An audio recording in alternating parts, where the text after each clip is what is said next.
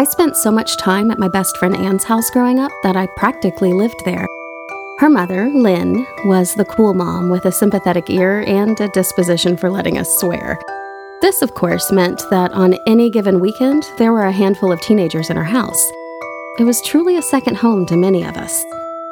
Anne's house was originally a cabin built in the 20s. The large, secluded yard gave you a cabin in the woods feeling.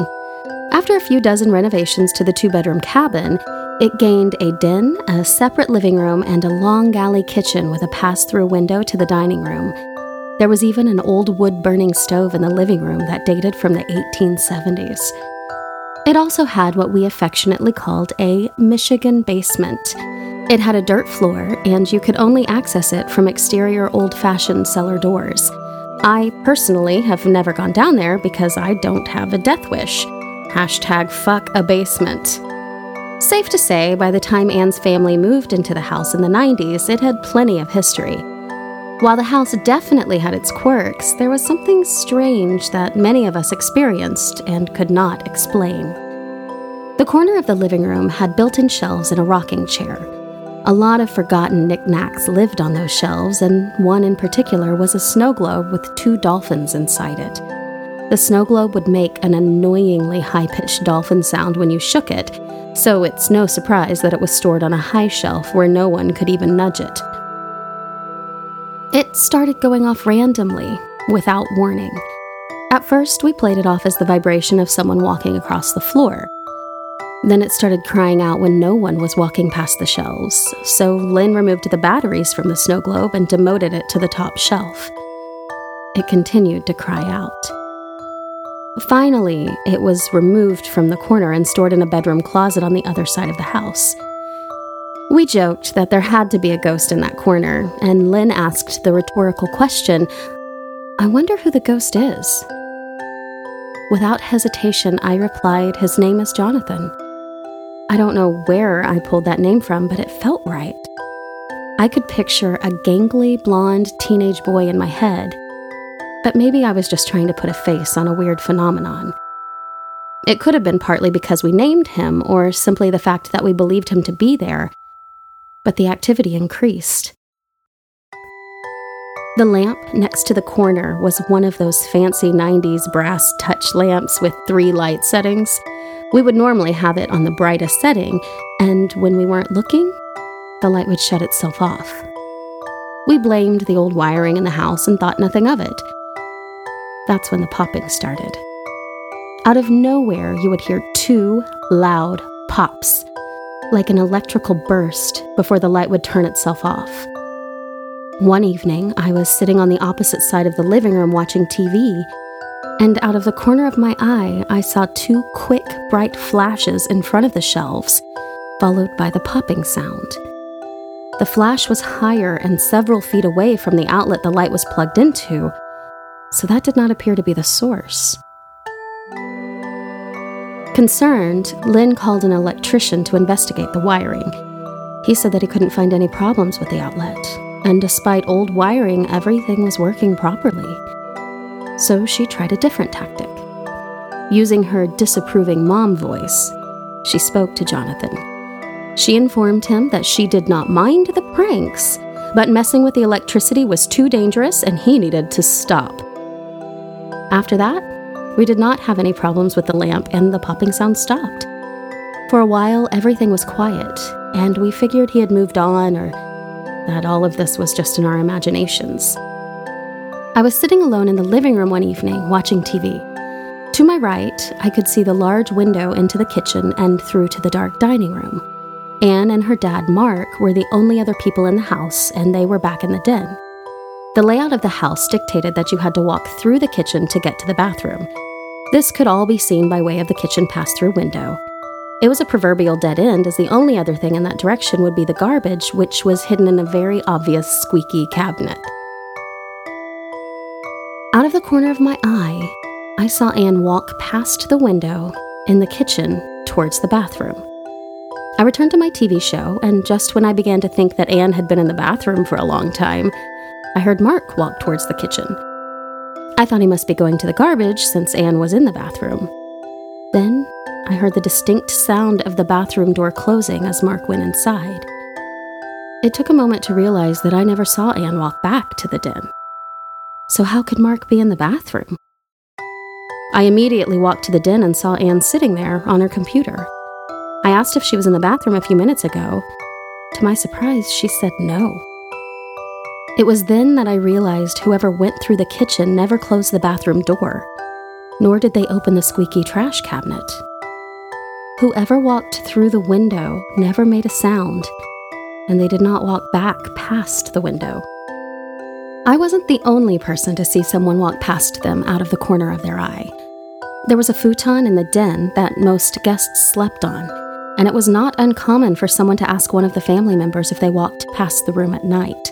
The dining room it was connected to was also a dead end, so people thought it was strange to see someone walk by and not walk past the open door again. Needless to say, when I returned to the living room to finish watching my show, I turned my back to the window. Thank you, Candace, for that submission. I'm Jamie Markey. And I am a cold and wet Michael Tatum. Cold and wet. Cold and wet. It's it's that it's that kind of day. It is. It's very cold and rainy here in Dallas. Perfect for ghost story time. Perfect, but a little too cold for standing in the rain. I don't, I don't think any I don't think any temperature is appropriate for standing in the rain. I disagree. Yeah. Cheers to disagreeing. Cheers to disagreeing. We're drinking mimosas. this yeah, morning. mimosas today. Yeah. It's cold and rainy, so for some reason we think mimosas. Slash, we're doing it after brunch again. Recording And after brunch. this, Oh, and this is Ghoul Intentions. uh, what are we calling today's episode? Today's episode is called Out of Focus, Mm-hmm. right? And we're calling it that because of the famous Mark Twain quote Which is And it is as follows uh, You can't depend, quote, you can't depend on your eyes when your imagination is out of focus. end quote. End quote.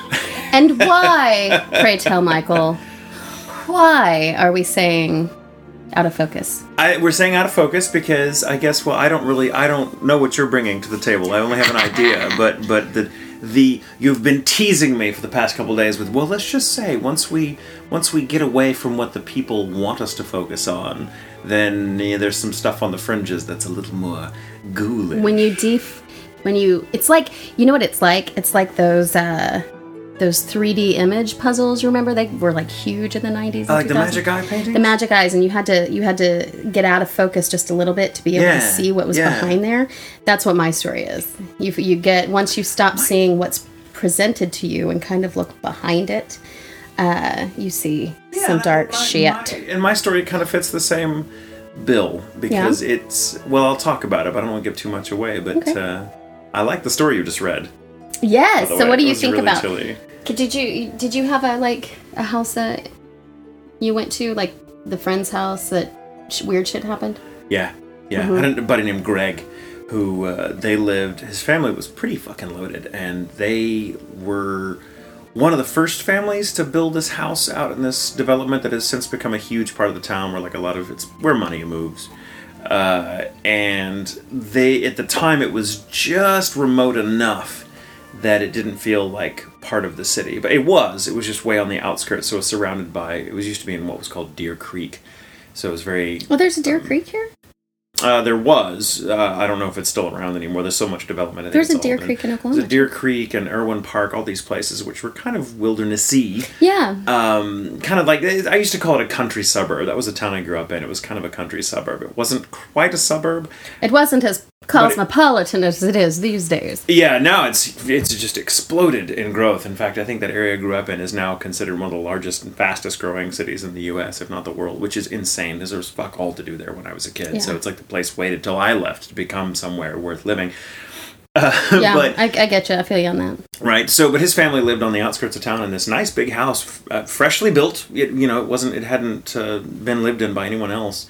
And man, there's so much weird shit happened there. Like I, I was several of my stories come from having been over there overnight. there? One of them came from a Halloween party he had there. Yeah, I'll have to tell him sometimes. But that that was the house, and Yeah. it was funny because he and I think pretty much everyone in his family that lived there, they, they didn't believe in anything. They, they were like, Right. nah, we don't believe in ghosts and all that. It, they, they acknowledged that weird shit happened, but there was like, oh, there's, there's bound to be some Mm-hmm. explanation. But it was like, they, they could never provide us with an explanation, but they didn't believe in ghosts or Right. anything like that. But man, I know some people that stayed at that house that weren't believers that were after. Ooh, yeah, we. I guess with my friends, it was my house. I think we just stayed at my. house. Lucky. I know it was really nice. It's kind of like now. People just come over to my house. It's, Yeah. You've had, well, you had, you had stuff happen just yesterday, right? While researching. yes, I was researching my story, and then I heard a little girl singing on my front porch. But then when I went to look, there was nobody there. But first, before I saw that there was nobody there, I still have because I have not put up my Christmas decorations yet. I still have a pumpkin wreath, and the way that like through the peephole the pumpkins looked. It looked like somebody kind of hiding in the corner. You just see this vague Oh, shape God. kind of off to one side. It, oh, yeah, it scared the shit out of me. So then, like, it went full adrenaline, and then it was like, oh, it's a pumpkin that made my adrenaline shoot through my body like that. And then I opened the door, there was nobody there. I went to the front of the house, there was nobody up and down the street. and the so- dogs were freaking out too. yeah, they heard her too. So you know it wasn't just you being crazy, right. unless the dogs are on Or the same also, frequency. I mean, they might be. They They're might. a It's, little in all crazy, fairness, but it's where crazy doesn't often like um, intercede at the same point. Yeah, everyone has their own unique. Well, you have, you know, you have the the mob mentality where people will have, you know, or the where everybody gets sick at the same time and it's all in their head. What's that called? Oh, just, just mass hysteria. Mass hysteria. Mass hysteria? It could have been me and the and the dog's mass hysteria. I don't know. Were you guys watching fake news? I don't know. There was a male involved, so it couldn't have been. Um, um, right. Yeah. Dexter's Dexter's a boy dog. So yeah, yeah. I love though this stuff. You know, so much happens in your periphery, right? Mhm. And uh, on the fringe. on the fringes, and it's fascinating to me how much you can see. Like people's stories are just outside of, of straight up sight, but to to there's also something though when somebody walks by you, you can feel that energy walk by you too, mm-hmm. Mm-hmm. and to know for a fact that somebody walked by you and then realize nobody was there. That's very disconcerting. It is. It's even if you're comfortable with it. It. I kind of equate it to the feeling you get when you're, say, walking down a flight of stairs, and, or walking up a flight of stairs rather, and you think there's one more step, and you just go. Yeah. it's that same kind of disorienting. Like, wait, there was something here, and it's not. Yeah. uh, I've had that happen. Like I, I, I have that happen a lot to me, and I don't know how much of it is supernatural or whether it's just our weird tendency to see things. I mean, but when you're talking about like the fringes and the idea of the periphery, that's kind of where ghost stories tend to reside, right? Because that it's it's when we get out of focus, when we move off the sort of beaten path towards one end of the toward the fringes, the wings, if you mm-hmm. will. That's where the kind of language and our scientific rigor begins to break down because it's like, well, how do you talk about what's not in focus? Right. And just because you can't prove it's there does not mean it's not. Right. Well, that's kind of so. This is kind of why I chose the story I brought to the table this week. Why? What is your? I, I don't really know your story. Yeah, I didn't either. So I, let me preface this by saying when I uh, was looking for something to do for this week, I was just kind of looking around, and this this story caught me just for the name alone, and uh, and at first blush, it was fascinating. The the more I delved into it, though, to be honest, the less and less interested I became. Thinking, oh, this is bullshit. I don't Really going to sell people on this right now, Michael. But I soldiered on Okay. Okay. uh, against against my better judgment, I soldiered on, thinking, well, let's let's let's go ahead and find everything we can on it, and, and I'll see if if I think it's worth doing. Did you just You get- hear my hips pop?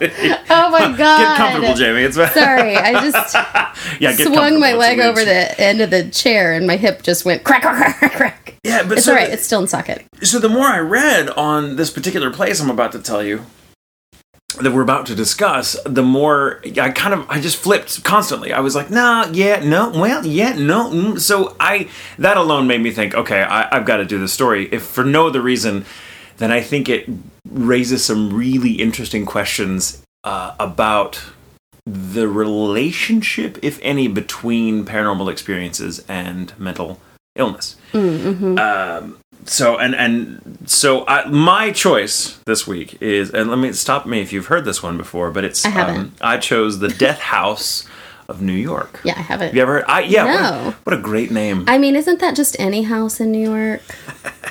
well, right. Well, so it's been around for a long Well, time. you're, like when you're built in the- raised in the Bible Belt, New York is just a terrifying place. every house is waiting to eat you alive in New York. Well, that's from all the sinning. It has a it has a fairly interesting history, though. Uh, pretty prosaic until you get into uh, the seventies, sixties, and seventies uh, of our own uh, of of last century, rather. But it uh, and it only got the moniker House of Death in the eighties, specifically nineteen eighty seven. But we'll get there. Were there demons involved and devil worship involved? Well, very human demons, perhaps. Um, Because I know there's a lot. The 80s were the very big on the the devil worship. The Oh yeah, the, big the big satanic panic Satanic thing where like every stuff, nursery yeah. was a you know was a satanic den to like eat children. Yeah. I'm like my God, we don't. It's, that was that a was lot- a weird time to be a young kid. Man, it really because was. Because the shit the adults believed. I know. Like I I had trust issues with adults not because I thought they were Satanists, because I thought they were all fucking nuts for believing Yeah. there were as many Satanists out there Oh. as they thought. I remember my mom going because we went to church pretty regularly. My mom was at, at Bible study with the women's Bible study, and one of the women talked about playing a song like you have to be careful when you listen to rock music because it goes against the beat of your heart to change It arouses your sex passion. maybe your sex passion. No, but her whole I was like it causes arrhythmia. I don't know, but it, the whole thing was it's supposed to go. It goes against the beat of your heart to make you sus- more susceptible to demons. Like I don't Oh, fucking know. See that, and I think that's just a misreading. I think what she what she read said that be careful because rock does things to your vagina, and she read Maybe. angina. angina. Well, your heart beats. You can feel it beating in other areas. But my mom was like, I listen to rock music, and I don't think that's true. And like insulted every woman at the church. It was pretty funny. That's hilarious, and it's like not all rock music is the same. No, like it's but not. they equal. wouldn't know. They'd be like, oh, they wouldn't know. Like, I mean, sure, if you want to it's listen not to a like hymn from AC/DC, 1672. I'm not going to play some ACDC for my you know 70 year old church lady grandmother when I was in my teens. Not That's- now. But, well, well, she's dead now. Um, But I mean, she know. and the members of ACDC have a lot to discuss. they're in their But- seventies now, so you could totally play it. But yeah, it's like okay, ACDC, but like really, they can't listen to they can't listen to the Rolling Stones. That's pretty. Mm. Oh, that's weird. It's just I don't know. And they used to think that about jazz. Mm-hmm. Before any music that was Elvis. any music that was not expressly for bored, boring white people was considered evil. Right. Oh yeah, Sinatra was a huge thing too. There We was a got time in medieval Europe when it, the this there's an interval called the fourth of music theory. I'm not going to get into it. It's basically it's a kind of harmony. It's fucking harmless, but it's ca- it was called literally it translates the the word for it literally translates into the devil in music. And monks writing chants were not allowed to use that interval because it was literally thought to uh, invoke the invoke Satan. devil. The fourth. It's such a We all know that saying his name invokes it. Fuck, Michael. Fuck. You said Oh, his he's name. here. Well, he can have a mimosa with us. I, I don't want to be rude. I don't want to be what rude. would Jesus let's face do? It, He'd be think- polite. I don't know. I think Satan is probably a better storyteller. Anyway, Shit, Michael. Shit. I'm Tell your story. saying. Sorry. So okay, so the Death House in New York is uh, it's uh, it's uh, 10 West 14th Street. It's fucking New York and numbers. I know. Uh, but it's it's on 14th Street. It's number 10. It's between uh, 47th and 3rd, between 62 and. yeah, Yeah. yeah, Okay. And it's this quaint little four-story. Uh, it's called a Greek Revival home. It's a very popular architectural style in the mid eight, uh, mid nineteenth century. It was like most most like bank buildings and courthouses were.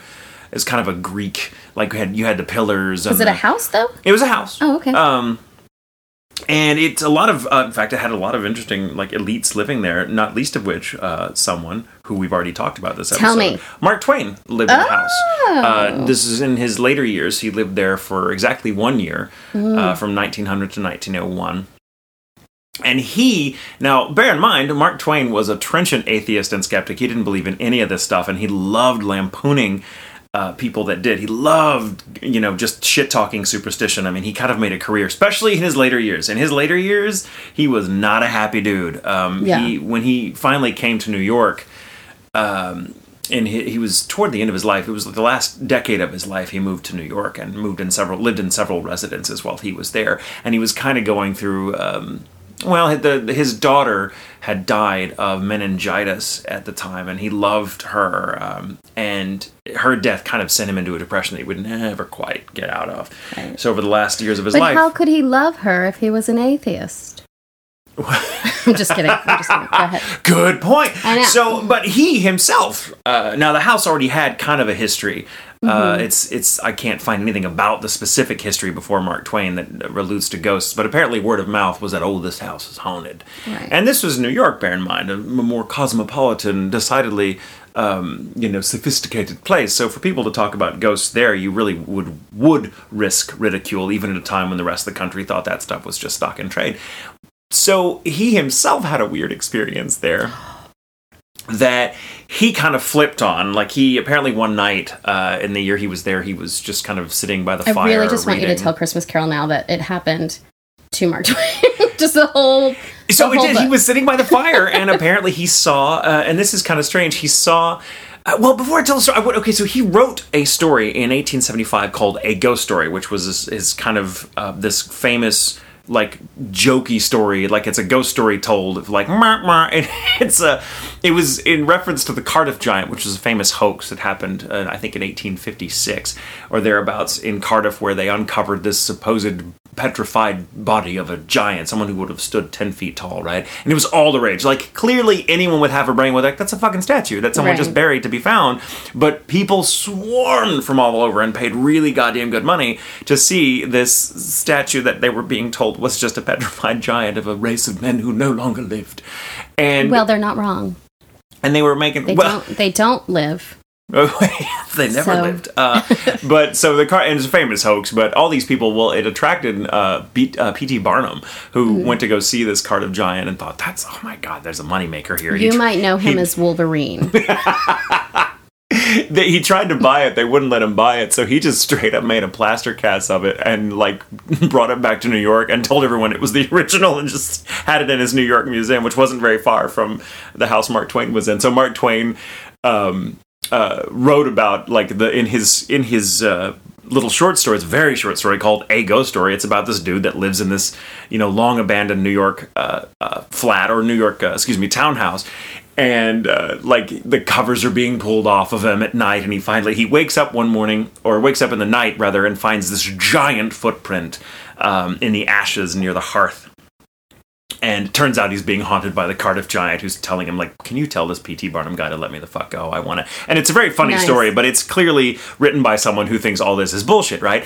Well, so the actual thing that happened to Mark Twain a few years later when he'd moved into the house, the, Mm-hmm. the the 10, Cardiff Giant was like, "Oh, get ready, motherfucker." And then, and this was this was about fifteen or more years after he'd already published a ghost story. Right. So he had this experience one night where he was just sitting by the fire reading and uh, saw this little piece of kindling floating by itself near the fireplace, and it roused him enough that he got his gun and started just shooting at it like the I good old Southern it. gentleman he was. I love it. Like that is fire. Shoot it. That's. I don't know if you guys know this, but that's how firefighters treat fires in the South. They just shoot them. They just shoot, yeah, yeah. Yeah. it's it's what they, they it's why they it's where the phrase "fight fire with fire" comes from. right. Uh, true story, not true story at all. not a true story. Uh, hashtag true, not true. but uh, he. So the thing like dropped to the ground after he'd fired a couple of times into the air, and he swore up and down that he saw just a few tiny drops of blood on the floor after in the place where this thing was. Now he later was like, ah, it's fucking rats. There's no way. A rat. Uh, it's rat. floating. A giant in invisible rat that just you know whatever that still bled. What's And it- worse, an invisible man or an invisible rat? Invisible rat, hands down. Uh-huh, I Invisible man. I feel like I can reason with. Yeah, Maybe but how do you reason with a rat? you can't. You, can't. just- They're rats. you sheet it. Much, You- and a New York it. rat You is sh- the size you of a motherfucking man. So Oh I'm going. Right? How do you tell the difference between an invisible man and an invisible rat? Because they're probably the same fucking same dimensions. size. They're the both the size of the Cardiff giant. No, thank you, invisible rat. Marky out. I hate rats, and I understand if if if Mark Twain, whose real name was Samuel Clemens, by the way, for Right. those of you that are keeping tabs and think we don't know that shit, fuck you. Um, They know.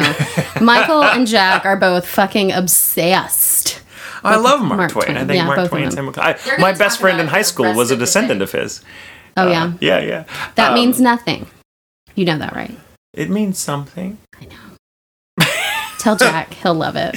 If my friend was an invisible rat and someone had shot at him next to a hearth, the blood that dropped up, the blood that dropped out on the floor would have been partially Mark Twain's. I'm just saying. You know, I'm related to Poe, right? Yes. Right. do Do you you say I that to up- other people? Are you like, my friend is related to on your own? No, I don't want them to know that. This is for me. You don't want them to shoot me. No, I don't want them to like. Thank like. you, Michael. You're welcome. I appreciate it. Why would they shoot you? related Because to Poe. I'm an invisible rat.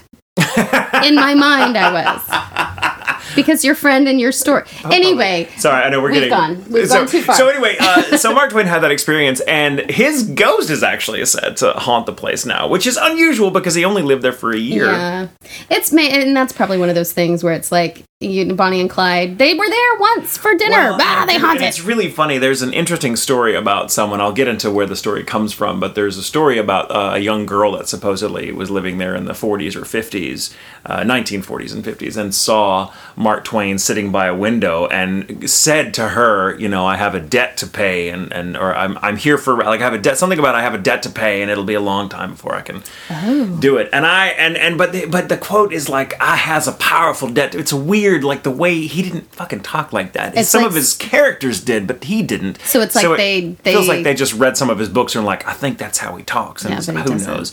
I also feel like it's kind of pop culture's revenge on Mark Twain for being an atheist because it pissed everyone off. Of course, back in the day, it still does, and because he wrote a lot of scabrous things about religion, especially Mm-hmm. toward the end of his life when he just did not give a fuck who cared, who who hated him. So I feel like making him a ghost in, in his own story Mm-hmm. is kind of the, is kind of our shitty way of being like, how's that working out for you being an atheist, motherfucker? Right, you know what I mean? So I don't believe in the Mark Twain stuff, uh, but there's still a plaque uh, outside the, the door, outside the uh, the porch of this place because Mark Twain lived there for a year. And he'd So- sit on the porch and drink his on the sweet tea. Um, little fascinating tidbit about Mark Twain that he was born in 1835 on the same night as Halley's comet came through I think I knew the that. atmosphere. And he, all his life, claimed that, yeah, no, I, I came in with Halley's Comet and I will go out when Halley's Comet comes back. And uh, and he did. He he said for he's like um, he was toward the end of his life, and uh, when he finally when he finally passed away in uh, uh, when was it? The 1910 when Halley's Comet had come back around and when it was on the way, he said, and I just love this quote. He said, uh, "It will be the greatest disappointment of my life if I don't go out with Halley's Comet. The Almighty has said, no doubt. Now here are two unaccountable freaks that came in together. They must go out together." And he did die Mm-hmm. He did, yeah. when it came out. So that film, he got got to die I'm a relatively happy man, doing what he loved. You think he just calling, hopped back on Halley's Comet Maybe and went to the next place? um, maybe I don't know. God, I hope so. I hope I he's somewhere on another planet making fun of their society. oh, so good. God, I love Mark. Continue your story, Michael. So the uh, as uh, you know, as the sort of socioeconomic reality of New York began to change, especially in the, the late fifties or so, they converted this building into a uh, into apartments. And a woman by the name of Jan Bryant Bartell, who's kind of going to be the chief protagonist of our story here for a while, because most of the information we get about this house comes from her experiences there. Uh, she was uh, an off Broadway actress. Love it. Uh, she composed. She was a poet. She lectured. She was essentially a, a very artsy, fartsy, sophisticated dilettante. she was a modern woman. very modern woman. She I, was bet she, married. had a, I uh, bet she had a transatlantic accent. Probably did. I wouldn't doubt it. She sound, She seems like the type that would. She uh, moved in with her husband, uh, who himself he was a, a restaurateur. He actually ran uh, a restaurant called the Riverboat, which used to be in the Empire State Building. So they had money, That is very random. right? Right. Yeah. But that's just kind of gives you an idea of you know th- their life. You know, their So the riverboat, sort of- ra- the riverboat restaurateur Restaurant was- lived in the same building that Mark Twain, who took his name from a riverboat, lived in. Okay, Uh-huh, got it. Right? Thank you. Got it. I love that you're making those connections. so she had these experiences like from the moment they they moved into this they moved into the apartment on the top floor is pretty much occupying all the fourth floor. And from the moment uh, they got there, she just felt things like apparently the most notable was that she would see this bl- this black hulking shadow figure in the corner of her eye in her peripheral and it would just follow her everywhere throughout She didn't house. have like glaucoma or anything like that. no, it, she said finally it did uh, at one point uh, come into focus and stay long enough for her to actually try to engage with it. And she reached out to try to touch it, and she describes her experience of touching it. And I'm just going to read you this quote because it's so. Um, this actually comes from a book she wrote about her experiences. Oh my in God, I'm ready. I'm Uh, so ready. She said uh, she wrote, "quote A substance without substance, chilly, damp, diaphanous as marsh mist or a cloud of ether. I could feel my fingers freeze at the tips. They were numb, and yet they tingled. In the split second between contact and recoil, the scent came, fragile and languorous and sweet, unbearably, cloyingly sweet." Also gives you kind of an idea of her writing style Yeah. which is a little all over the map, but uh, and very descriptive Yes. and very loving prose. She also uses a lot of exclamation points. Mm, I get that. She'd be a great blogger if she were still alive. right. So she had these experiences, and uh, bear in mind because her husband was running a restaurant, he wasn't home very often, and he worked late and weekends. So she was kind of in this creepy ass place by herself. Uh, by the the sound, right? And that's when this shit happens. Now, she talks. She wrote a book about the, her experiences. They lived there for twelve years. And over the course of those 12 years, like just so much shit happened. She began doing research on the place because of all her experiences there. and then it. she compiled this book. She talked to You know when you do Um, research, like shit's going down. If you're like, I've got to figure out what's going on because Yeah. yes, Well, and that's the story about Mark Twain and and somebody seeing his ghost there came from her because she talked to an old superintendent uh, that she found in her researches and like, do you ha- have any stories? And and this old soup told her, oh yeah, oh I knew there was a girl that I used to you know babysit or whatever that saw Mark Twain when she's a little older, still living there. She saw Mark Twain by the window and he said that thing dressed in his white suit. Hash- Hashtag bastards in white.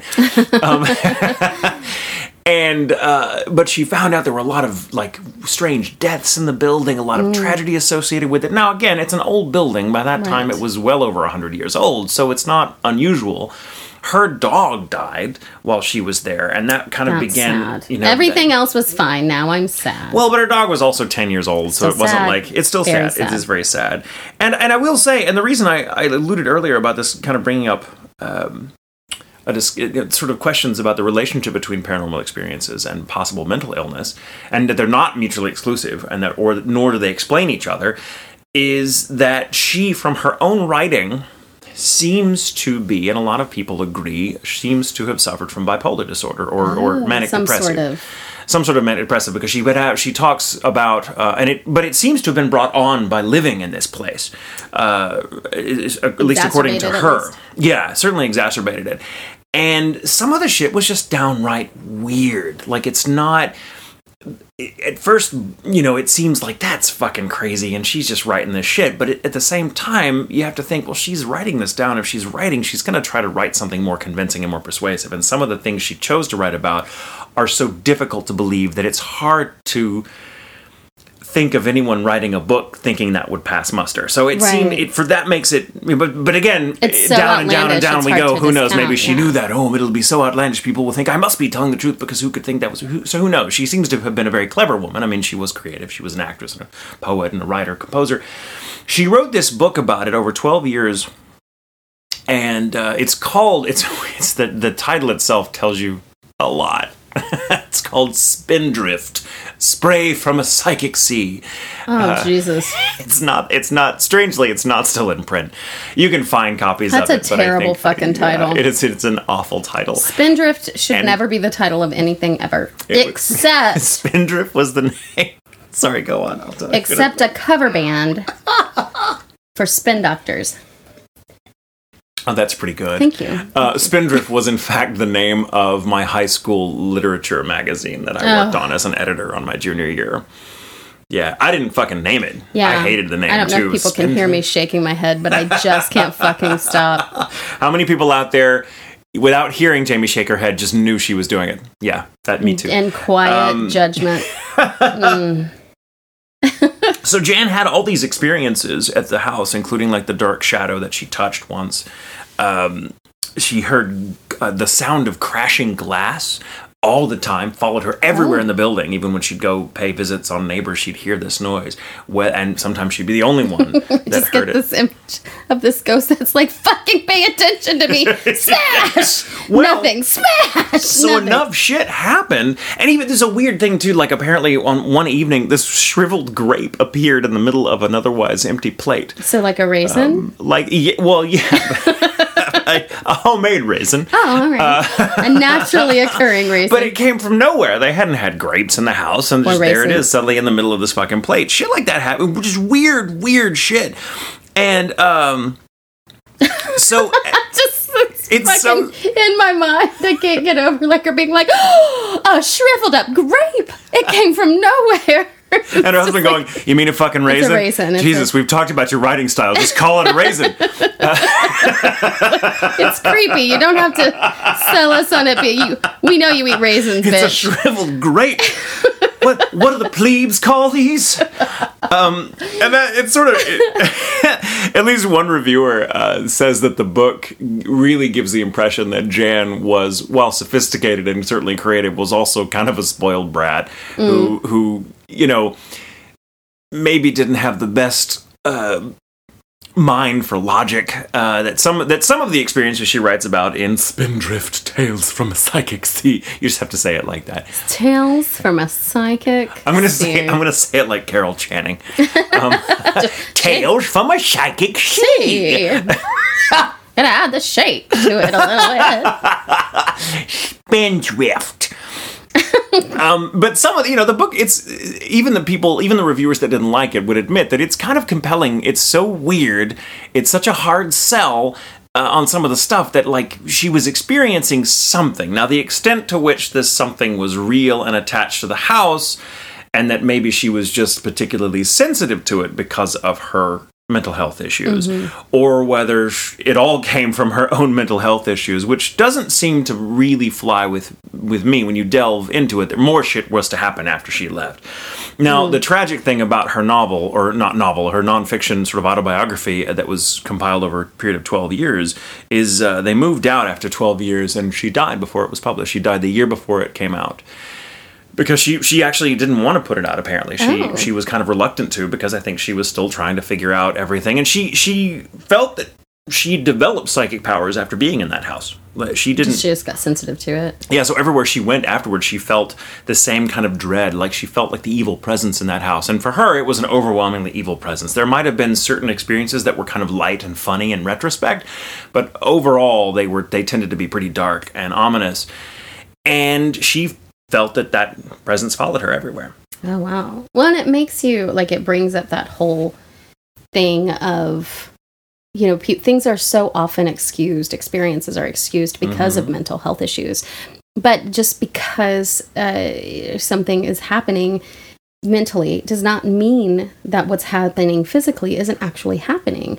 So yeah it's not an all or nothing proposition you Right. know it's not it's not that kind yeah, of Yeah, it doesn't have to be one or the other. I think I actually think if you deal, you know, because I suffer with depression, I suffer with anxiety, and I mm-hmm. feel like those things make me more sensitive to other people's energy. So I think a lot of times mental illness, mental struggles can make you more more sensitive mm-hmm. to mm-hmm. these things. And when that line between reality and the other side or not reality is thinner, I think that you have the chance to experience things that maybe other people can't. it's also so easy for people that don't suffer from mental health issues and who also are skeptics with regards to paranormal stuff. Right. It's so easy for them to just be like, "Oh, well, you're you're nuts. So anything you experience uh, beyond the pale is just clearly a result of your illness." Oh, you know, yeah. like they can write it off, which seems a little too cut and dry to me. Right. And I mean, there's a point at which even skepticism itself becomes a kind of faith. Absolutely. I, I have known people in my life who I respect deeply for their inte- for their intellect and their reading, but ultimately they hold to this view because of what they've read, not because of what they've experienced. So there's a lot of there's a lot of analogs between you know some types of skepticism and some types of, of religious zealotry, uh, at least in my own experience.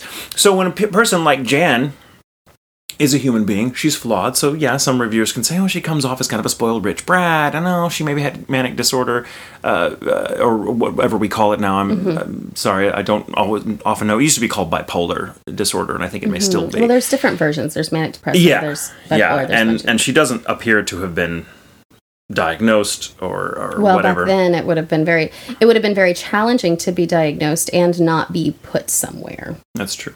So- Especially if you're a woman. Yeah. Especially if you're a woman. Yeah, she's lucky she could have her own thoughts. Yeah. Incidentally, now, if we had gone back in time uh, from when Jan was writing and having these experiences to uh, the spiritual movement, sort of uh, championed by Madame Mm-hmm. Spiritualism, yeah. Uh, something a lot of people don't realize is how very bound to the women's lib movement and the suffrage movement spiritualism was, because that's where a lot of women went.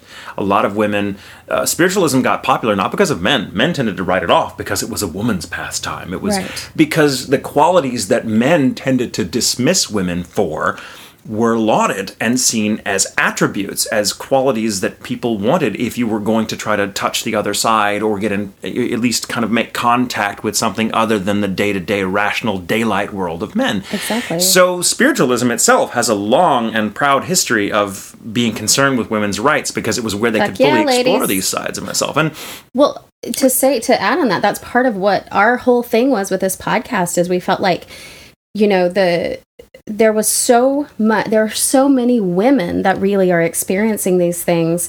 Um and and members of LGBTQ uh, LGBTQ uh, that that are more sensitive, that experience more things. Yet, if you go to YouTube, if you go to TV, if you go to these places, it's mostly white straight men that are hosting these shows, that are reading Yeah. these ghost stories. Yeah. And for me, when a man is reading an obvious a, a story that's obviously a woman, Mm-hmm. and he doesn't quite get those idiosyncrasies, the the idiosyncrasies. Say it.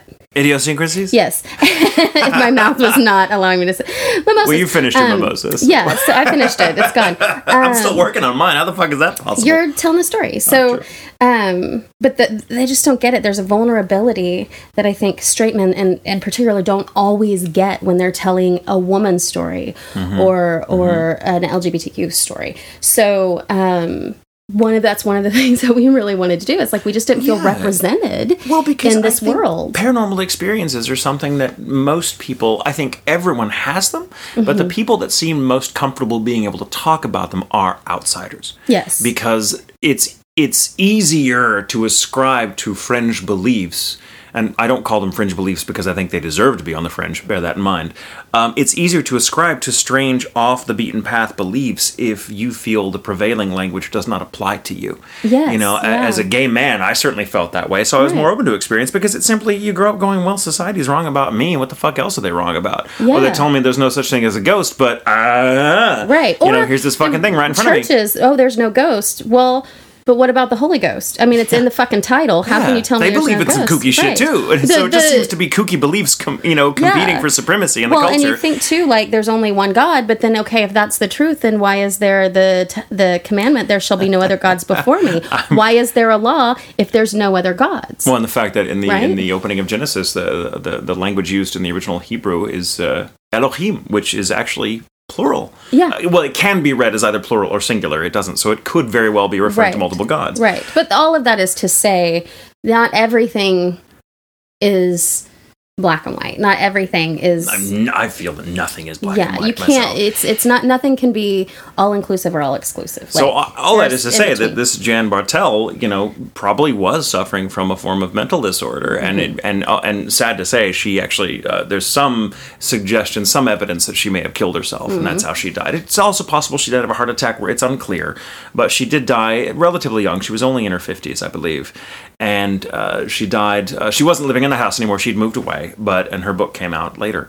I think the year after she died, and so she wasn't uh, because it took her so long to write the book. It don't seem that she was doing it for fame. She wasn't writing a mass market paperback to just be on store shelves really quickly and make a buck. She was Yeah. trying to, and even though say what you will of her style, this is clearly a person that was trying to write something interesting, poetic, and creative, and something challenging for the reader because it is challenging prose. I've read a little bit of it. It's hard to find a copy, so I've only read snatches of it online. snatches. I didn't mean I didn't mean that sounds sexist now. I read I read snippets of it. Is snip snippets I feel like snippets, is isn't what a you want to euphemism for vagina, is it? I don't think so. It better I, not I hope be. not. That's weird. Ugh. Anyway. Anyway. Snippet should be a euphemism for a small penis. it's a snippet. Oh, look at a little Do a little snippet. snippet. That's gonna piss off a lot of guys. Uh, so back to her experiences, she had all these weird things. She'd feel like things touching her. She'd she'd uh, she'd smell rot, Ew. like like flesh, fleshy rot. Um, t- then again, so which gave her, of course, this oppressive feeling of dread, which added to it, and that's how often that the sense of smell and unpleasant smells comes into play when people experience, you know, uh, ostensibly evil or dark presences. I don't know. This there's a correlation there. Um, it's also worth noting that the sense of smell is very, very old. It's one of the oldest things our brain. It's one of the. It's one of the things our brain is really good at, Right. and it's tied to both our sense of moral.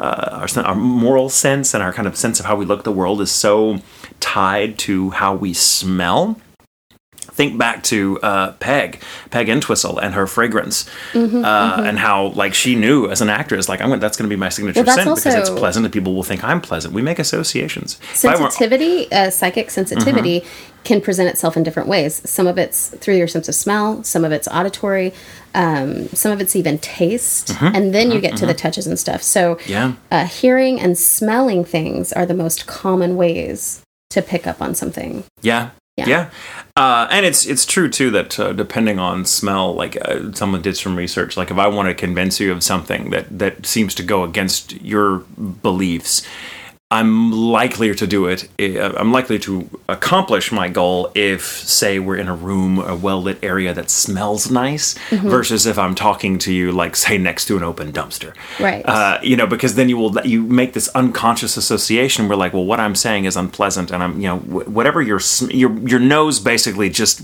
calls the shots. well it's, it's sense memory right there's Um, Absolutely, a lot of that and that's why smells can be so triggering. if i smell onions and peanuts i always think of my grandfather Mm. like without fail onions and peanuts And there are times when I can just think of a smell. I'm like, oh, I remember that, and the smell will come to Mm-hmm. me even when I'm, it's not actually physically there. Yeah. So uh, that there's a lot of smells associated with her Mm-hmm. experiences, and so on and so forth. Uh, quick aside: she actually hired uh, a psychic with her own money. Hired a very expensive psychic, I might add, because this guy was named Hans Holzer, who you may remember from his involvement in the Amityville case. oh He was one of the psychics involved in that that helped popularize it.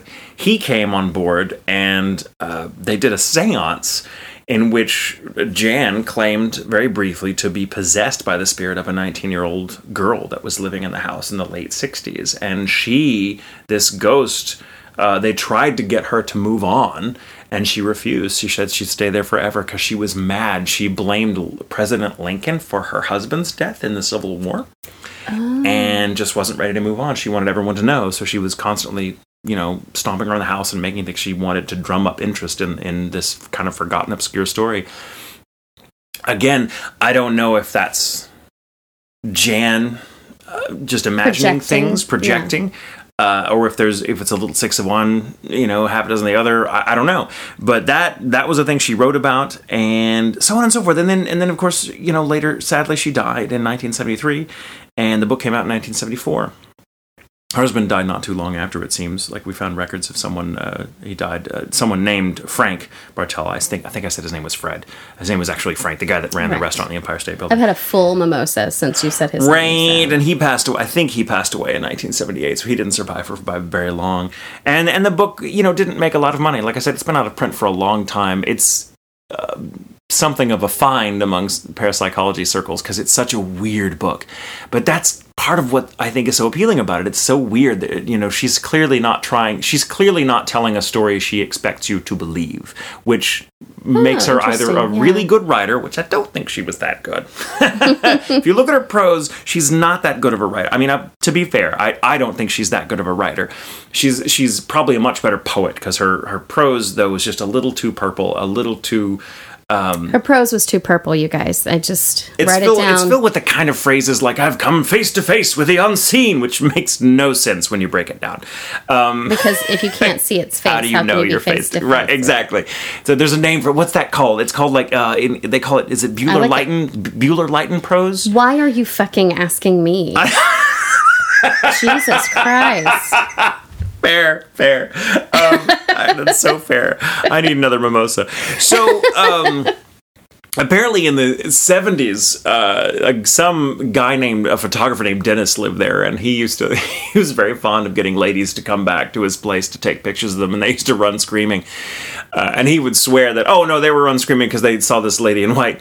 But you have to wonder if that's like, hmm, oh yeah, now a guy will believe in a ghost story because it'll help him get away with sexual assault. But so and, and this kind of ties into it. I I didn't necessarily mean for this story to become one about like men versus women, but it kind of lends itself to that without me even meaning It's not to. men versus women. It's the patriarchy the sort of versus male, women. the sort of dominant male perspective Yeah. versus uh, misogyny much more, versus yeah, women, misogyny versus, versus that. women. Yeah. That's It's thank you, thank you. women. We like men. See, you have a much more nuanced approach because you're a woman It's my and I'm a man. It's your angina. it's, it's It's your snippet. No. it's your snatches of prose. God my- Almighty! it's my Has- purple pros. has- Ugh. Oh, ugh. Look, I'm all about the female perspective being a gay man, but vagina, I gotta draw the line. I mean, it kind of has its. you better continue this story. Oh, God, okay. we're gonna go well, now it's gonna get really, really dark. So the reason it's called the House of Death, tragically, is and this People is, die there. Well, so Spoiler. specifically in 1987, there was this attorney living there, kind of a low rent guy. Who, as it turned out, never had to take the bar exam because he served in Vietnam. Uh, he had to interrupt his uh, law school uh, matriculation in order to serve, and there was a brief law in the books at the time that if that was the case, you didn't have to actually uh, Take the bar. take the bar. That's Kinda like reasonable. was- kind of like kind of but not at all like when i was 16 and there was a brief law that said if you made a certain amount of uh, if you made a, a 95 or above on the written portion of your driving test you didn't have to take the driver's driver's Oh, fuck, test. do and so i that. didn't and that's why i can't parallel park anymore. Oh. Or never learned really. So this guy was named joel steinberg and in 1987 he beat his adopted six-year-old daughter to death. Oh no!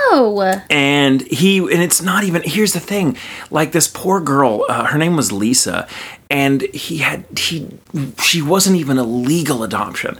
He had adopted two children um, just being a lawyer he kind of he was kind of a criminal defense attorney but he did a little things a few things on the side and apparently lisa's mom i believe was like you know find a home for my kid. And he's like sure and he just kind of took her in and lived with her and he had a he had a girlfriend that lived in with him uh, named Hedda Hedda Nussbaum, uh, who uh, one evening I was on. Uh, I think it was was. Um, when was this? 1987. I forget the actual date. I'm so bad at this. Why don't I know the actual date? It's all It was uh, it was November 1st. Excuse me, November 1st. Oh, appropriately enough, Day of the Dead. Um, November 1st at 7 a.m. Uh, Hedda, his his live-in girlfriend, called the police to say that uh, little Lisa was unresponsive. So the police showed up paramedics and police showed up and found the girl beaten within an inch of her life. She would later succumb to her injuries in the hospital, just I think two or three days later. They also found another little boy there who was uh, less than I think he was under the age of two. His name was Mitchell, and he was just he was fucking tethered to his playpen and covered in Oh, filth. Jesus. And Hedda, you know, basically told the police that like this fucking crazy Joel guy just he beats us all the time. I, it, these two children are legally adopted. He just kind of took them in and never found you know homes for them. He just whatever. And he was this guy was a crack addict. Um, back when crack was becoming a really big problem in New York specifically, he was all about crack. And so, but here's the fucking thing, and you want to talk misogyny for a moment. This guy was a fucking beater of women and a murderer of children. He got off on manslaughter Oh, fuck he that guy. served he served and here's the fucked up reason that he um he was uh, he was denied parole twice for showing for because he simply did not show remorse in fact frequently told he felt he was the victim because he was you know on this drug and blah, blah, blah, and he missed poor lisa and all this bullshit fuck this piece of shit right and he got off he First degree in New York at the time, first degree murder only applied, it's no longer the case, but at the time it only applied to people who either killed police officers or who killed someone while they were serving for another sentence. And they couldn't, for whatever reason, they couldn't, the, the prosecution didn't feel they could make uh, second degree murder stick. So they just slapped him with manslaughter, which means he got, I think it's less than, I think he got like 10 or 12 years. Like it was fucking nothing. And he got out, he, uh, um, no, no, excuse me, it was more than 10 years, but still, like he got out at all uh, in 2004. And he's been living his life. I don't know if he's. Yeah, that's fucked up. And he was, yeah. And uh, fortunately, the ghost of Lisa is not said to haunt the house but again it's something that going back to jan in in the 70s 60s and 70s like that they, she just felt there was some bad shit to do with that house, and apparently a lot of things. And like Mark Twain had his experience there, which itself seemed kind of to lampoon his version of a similar. Because I mean, what happened to Mark Twain was kind of a weird, almost tongue-in-cheek version of what he had written about several years earlier in his own quote a ghost story mm-hmm. about the Cardiff Giant. And then you had uh, his ghost still supposedly haunts there. They still say it does. It's supposed to be haunted by 22 people that died there. Oh wow. Um, that's a lot of fucking people, and most of them apparently died under less than ideal circumstances.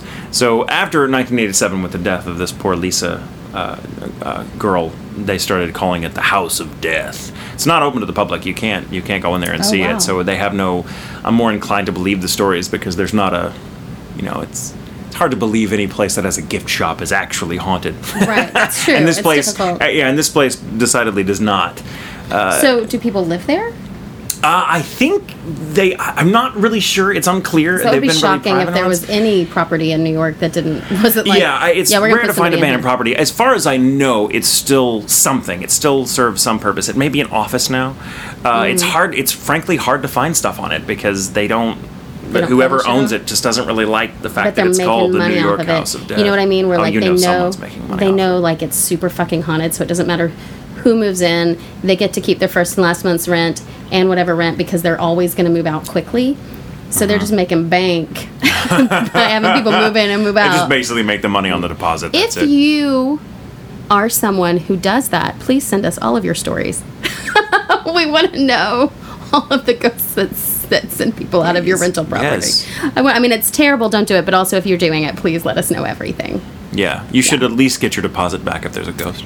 Right. But they, you know, they don't do that. I'm, I'm not talking about. I mean, yes, if you've had to move out because it's haunted, definitely fucking tell us. But I'm saying. If you own a property that has that turnover rate and you're just making bank, you know, whatever, you do you. But send us those stories. I want those stories. All of love them. Oh my god. That's good, Michael. Would you like another mimosa? I would. This is a great break time, everybody. We'll be back in like two seconds, It'll be like no time at all to you. but like maybe 15 minutes for us. Yay! All right. See? No time at all. So easy. Okay. s- Oh, okay, wait, Oh, wait. Okay, fresh mimosas. Fresh Cheers. mimosa cheer. Now, your turn. So, when I was trying to figure out what to do, I kept like coming up with stuff, but I just wasn't feeling it, you know? And then I came across, well, I was looking at different videos or stuff, and there's a video that I've always been fascinated with. Um, and you may know it. I'm sure we all do. I'm so excited. It's that CCTV video of the ghost from Disneyland leaving the haunted mansion and walking through. Yes. Yes. Are you, doing, are you going to talk about the haunted mansion? I know I'm going to talk about ghosts at Disney World and Disneyland. So better than just the Oh haunted God. mansion. So Okay. both haunted mansions. Mm-hmm. yes. The haunted mansion is like my favorite ride in the world. Yeah, yeah. I think it, that goes for a lot of us. So, okay. The thing is with that video, it has been there's a guy on YouTube who like disputes it or whatever. And so his whole Fuck thing him. Right. His whole thing is that it could be recorded over something else then maybe there was a maintenance worker Mm-hmm. leaving and going through the same path or whatever. Typical Um, male perspective. Right. Yeah, lame. um, so I don't know if they specifically put it together with a maintenance worker, or if he was just like, it could have been. And so since it could have been something else, that's obviously the option instead of what's right in front of you. Um, I didn't honestly right. watch the whole thing because it was really fucking annoying. It's that smug, I know more than you bullshit I can't handle. Whatever. I'll give you the benefit of the doubt that that could be an option. But y'all.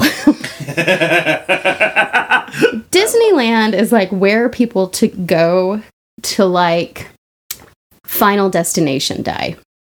Disneyland and Oh. Anaheim specifically. Yeah. Oh. There's a lot of freaky, freaky deaths there.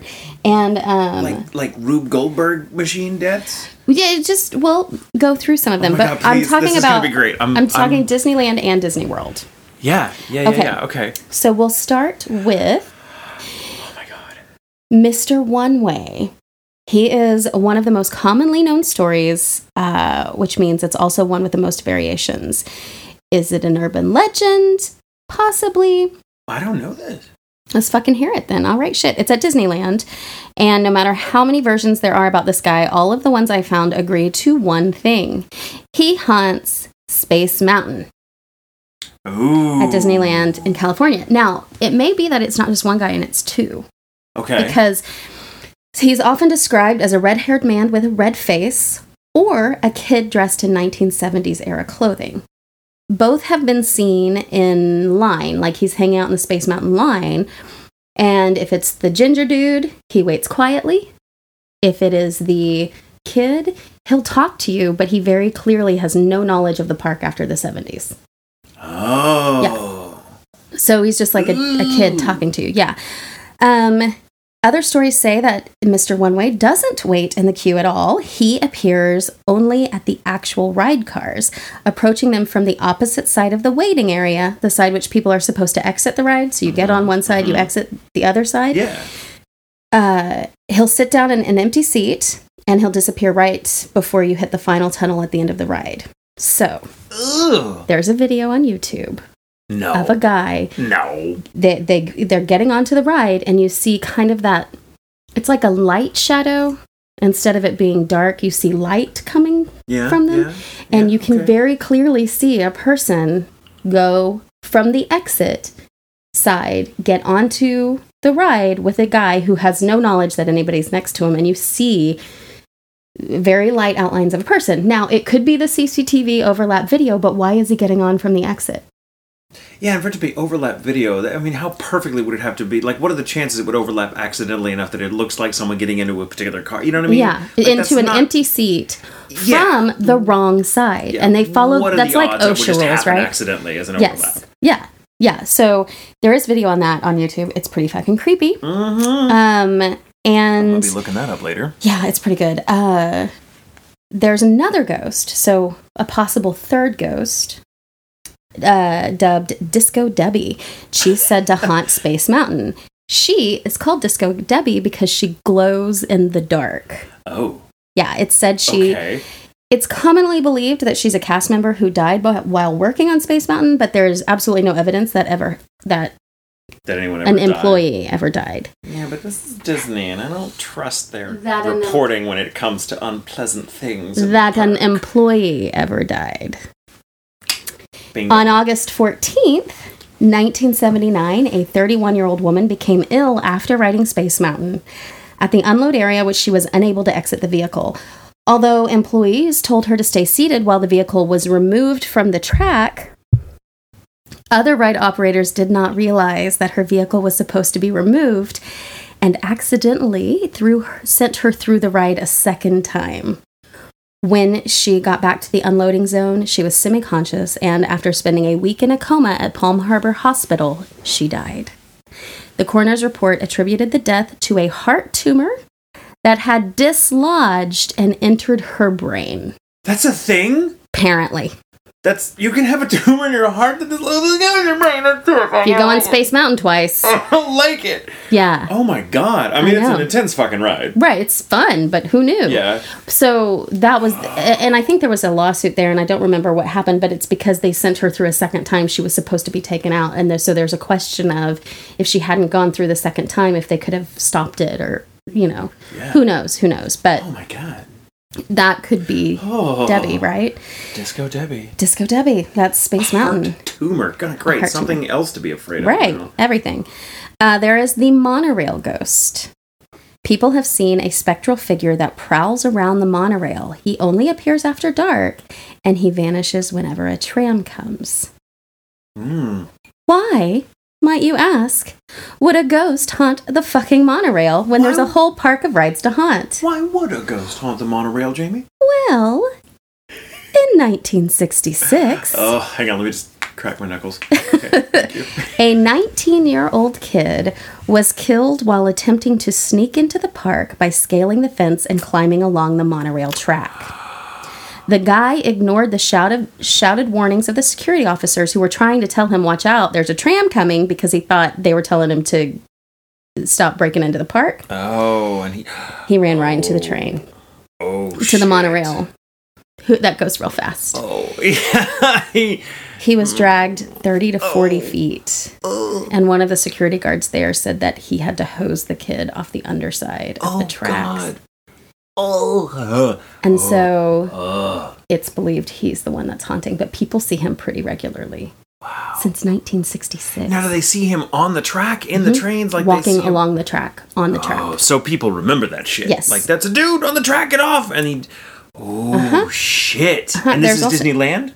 Disney- Disneyland. Disney. Okay. Disneyland. Another one, I believe this was in Din- Disneyland too. They had um, the People Mover, which was a really slow tram ride, and it was kind of like a train. Like there were cars um, connected, but nobody was driving it. It was just going or it was stopped. Okay. And the track is really what drove. Mm, mm, That's what powered it. So a big thing that people did uh, in the '60s when it opened was uh, hop from car to car because it moved like two miles an hour. It was real slow. There are a couple of stories Oh, of no. kids who fell onto the track and then got run over and dragged, but it's going two miles an hour. So it was really slow and awful. Oh god. Yeah, and there are several reports of that that area, those areas of the where the people movers were, of um, people like jumping from track to track back when it even was still a ride. I don't know if it's a ride still. I don't think it is, Hmm. but they would see kids jumping and then they would just disappear.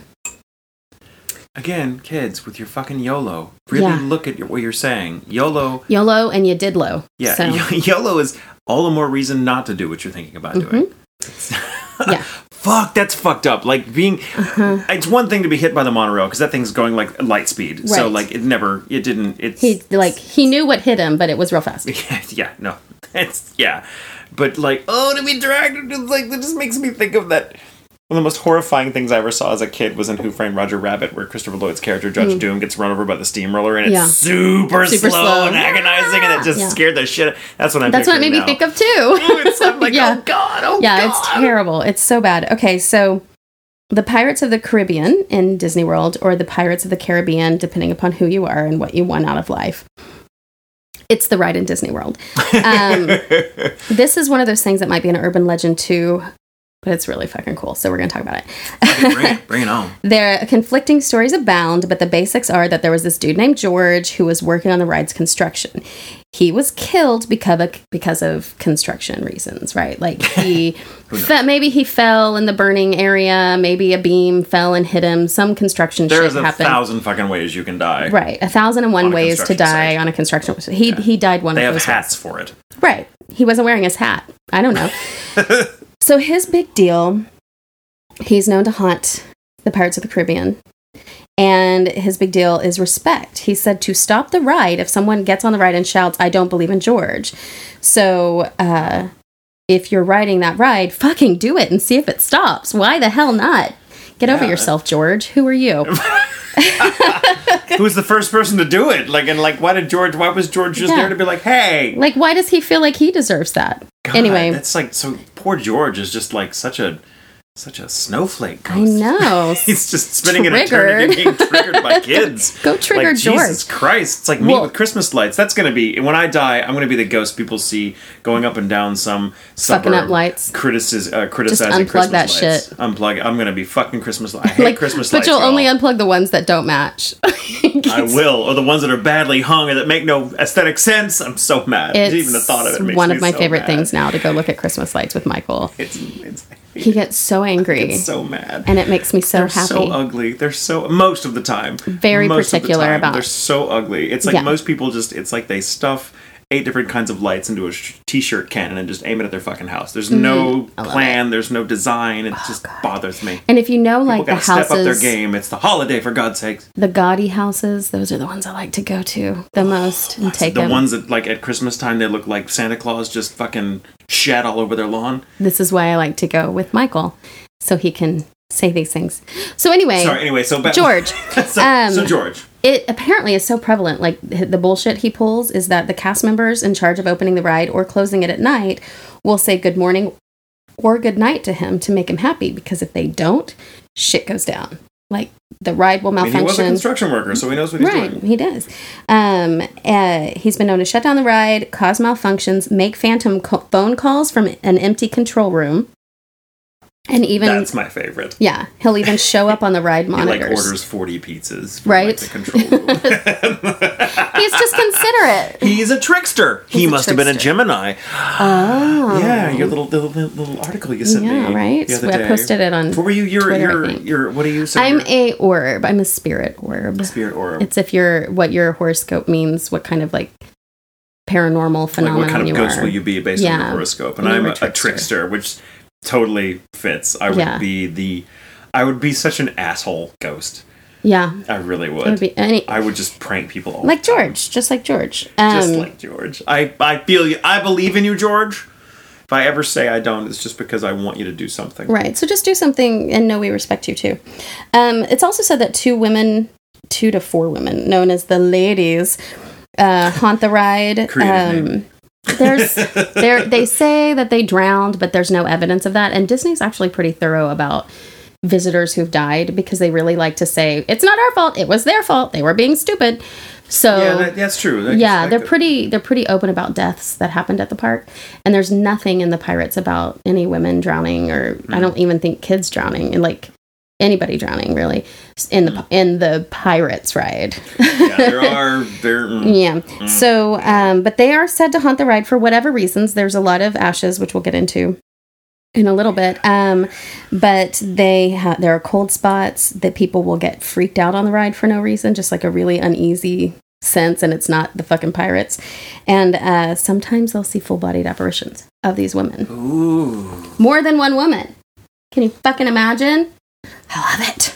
It's cool. Um, that's really cool. I like this. I love yeah. how these these rides seem to have multiple ghosts. Oh yeah. Oh, it's it's kind of cool. It's, like a community of ghosts in each there's ride. just you think about it the the disney itself has so much energy with people there and like fantasy and dreaming and like what people want out of life and disney provides kind of this Oh, entertainment if our friend escape Bruce, who's such a Disney guy, like he Mm-hmm. loves Disney World. Like if he ever, if he had the chance to haunt Disney Absolutely. World, he would jump at it. i can name 10 people off the top of my head that would haunt disney and brandon's at the top of that list I would haunt the haunted mansion. yeah see it's great then there you would not be alone uh, so interestingly that so that's disney world disneyland now we don't know if george is real we don't know if the ladies are real but we do know that in disneyland when they first opened the ride they had an issue with the fake skeletons looking real In the haunted mansion. and that no in in the uh, Pirates, of the Caribbean. excuse me. Yeah. Um, so the Imagineers working on the ride procured some real skeletons from the UCLA Medical Center. That's a thing you could do back then. And those skeletons were on display in the Pirates of the Caribbean ride. Yeah. So it makes you wonder Way what to kind cut of corners, Imagineering. right. Um, George wants respect. George, I don't think your skeleton was hanging up. What about these other guys? Yeah. Yeah, They're it makes I was in a like, that prestigious been- college and now I'm in a fucking theme park. Yeah, but do you think that those would have been like criminals or like Uh, it depends. If they're with a college, it depends on how old the skeletons are. Usually, I think It's people that, that have been consciously 50s, like right? left their. Yeah, if it's in the fifties. It's probably people that like willed their bodies. they consciously colleges. uncoupled from their body? or it's either people that were never whose bodies were never claimed, Right. or people who who specifically left their bodies to to science. to and then they were like, "Did you think when they left their body to science, they knew they would be left to Pirates of the Caribbean?" Probably not. I don't know if I want. Yeah. I'm sure there are people out there It that want to leave their bodies for like Oh my God, Pirates you know Caribbean. that's true. more of them than want to leave it to colleges. I'm sure. Now, yeah. Yeah. So, okay, one of the worst. They've been replaced, just for the record. So they're no longer. So they say. So they well, there is a rumor though that like there's a skull and crossbones that's on a bridge or something that's still original, but that's all you know rumor. We don't. They're like, yeah, we could get it, but it's so high. We just have to hire a contractor, and chances are he would die doing it, and we have another ghost. So let's just leave it there. We're Disney. people. We hate ladders. we don't want a ladder. We don't want to. We'd have to contact the union, and we don't want to contact the union. um, okay, so in Disneyland, there's the America Sings attraction. This one's actually really famous too, and one of the most tragic fucking things. Oh, I know this one. Yeah, it Oh, happened so in gruesome. 1974. 18 year old Deborah Stone was crushed to death while working as a hostess. America Sings was located in the rotating theater, and on the evening of July 8th, she was caught between the rotating theater wall and the stationary stage wall and died as a result. Oh, can you fucking imagine? It was slow, it was brutal. The people, there were people in the crowd, and they knew something was wrong when she started screaming.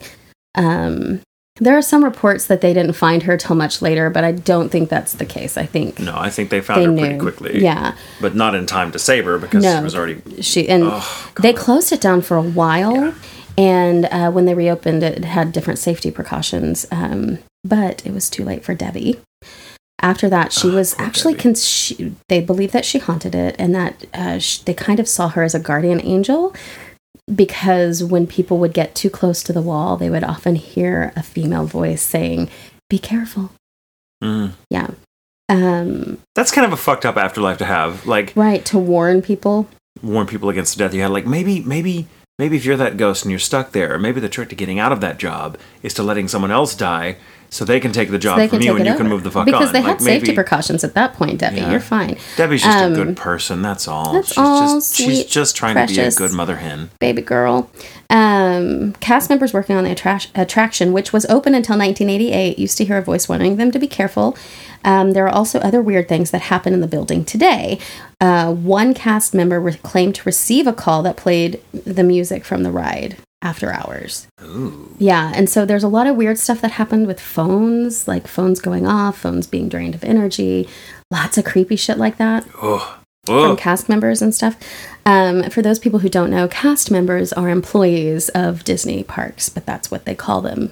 Cast members. Yeah. Yeah, and Even only- if they're like waiters at some They're a cast theme member. restaurant, they're Yeah. cast members. Or CM, as they say online. When they're talking about, they're like, I was a CM from 1985 to, yeah. um, there's the Tom Sawyer Island at Mm. Disneyland. Look at that, Mark Twain coming up yet again. I know, I know. Um, so this island is pretty fucking creepy anyway. Like you take a raft to the island, and it's kind of like you're living those adventures. And they have the like the this cave that was supposed to be Injun Jim's domicile. Injun Joe, yeah, that's Injun where he Joe, that's what died, it is, yeah, Joe, yeah. I remember. I, you know what? You know what? I so I went to Disney World in uh, the late '80s, Mm-hmm. and uh, when Tom Sawyer Island was still a thing, and went through that cave, and yeah, so all this is like, oh, totally bring. I totally forgotten about Tom Sawyer Island until you brought it up, but that was Mm-hmm. Yeah, it's right really across creepy. from where the Haunted Mansion is. You can see Yes. the Haunted Mansion from it's the in shore. the rivers of America Mm-hmm, in, in the middle of that. So you there are like little bridges, creepy bridges you can run along. Mm-hmm. There are spiders, there are snakes. Like it is a fucking island. And so what's creepy about it is the lack of like technology and and safety Yeah. precautions, right? There are they are still there, but it's just creepy. Um, spiders and snakes. Did I say that? I want to reiterate there were spiders and snakes. Um, there still are. So uh, people have reported. oh my. Oh my oh no! Um, they feel like people are looking at them when they're by themselves, Mm. um, and it'll be like a group of people feeling like someone else is in the space with them, and not Mm, seeing anybody. mm, Um, and they see unexplainable shadows in different areas, like shadows that move, mm. and um, they and there's no explanation for the shadow. It's not like anything's making the shadow. It's just there's darkness moving across my line of vision, and I don't like that. Yeah. Um, so two young men have died in the River of Americas that surround the island. The first was in 1973 when two brothers hid in an area that was off limits to guests until after close. For some reason, they decided to leave the island even though the younger 10 year old brother did not know how to swim, which is a red flag, first of all, and we'll come back to that.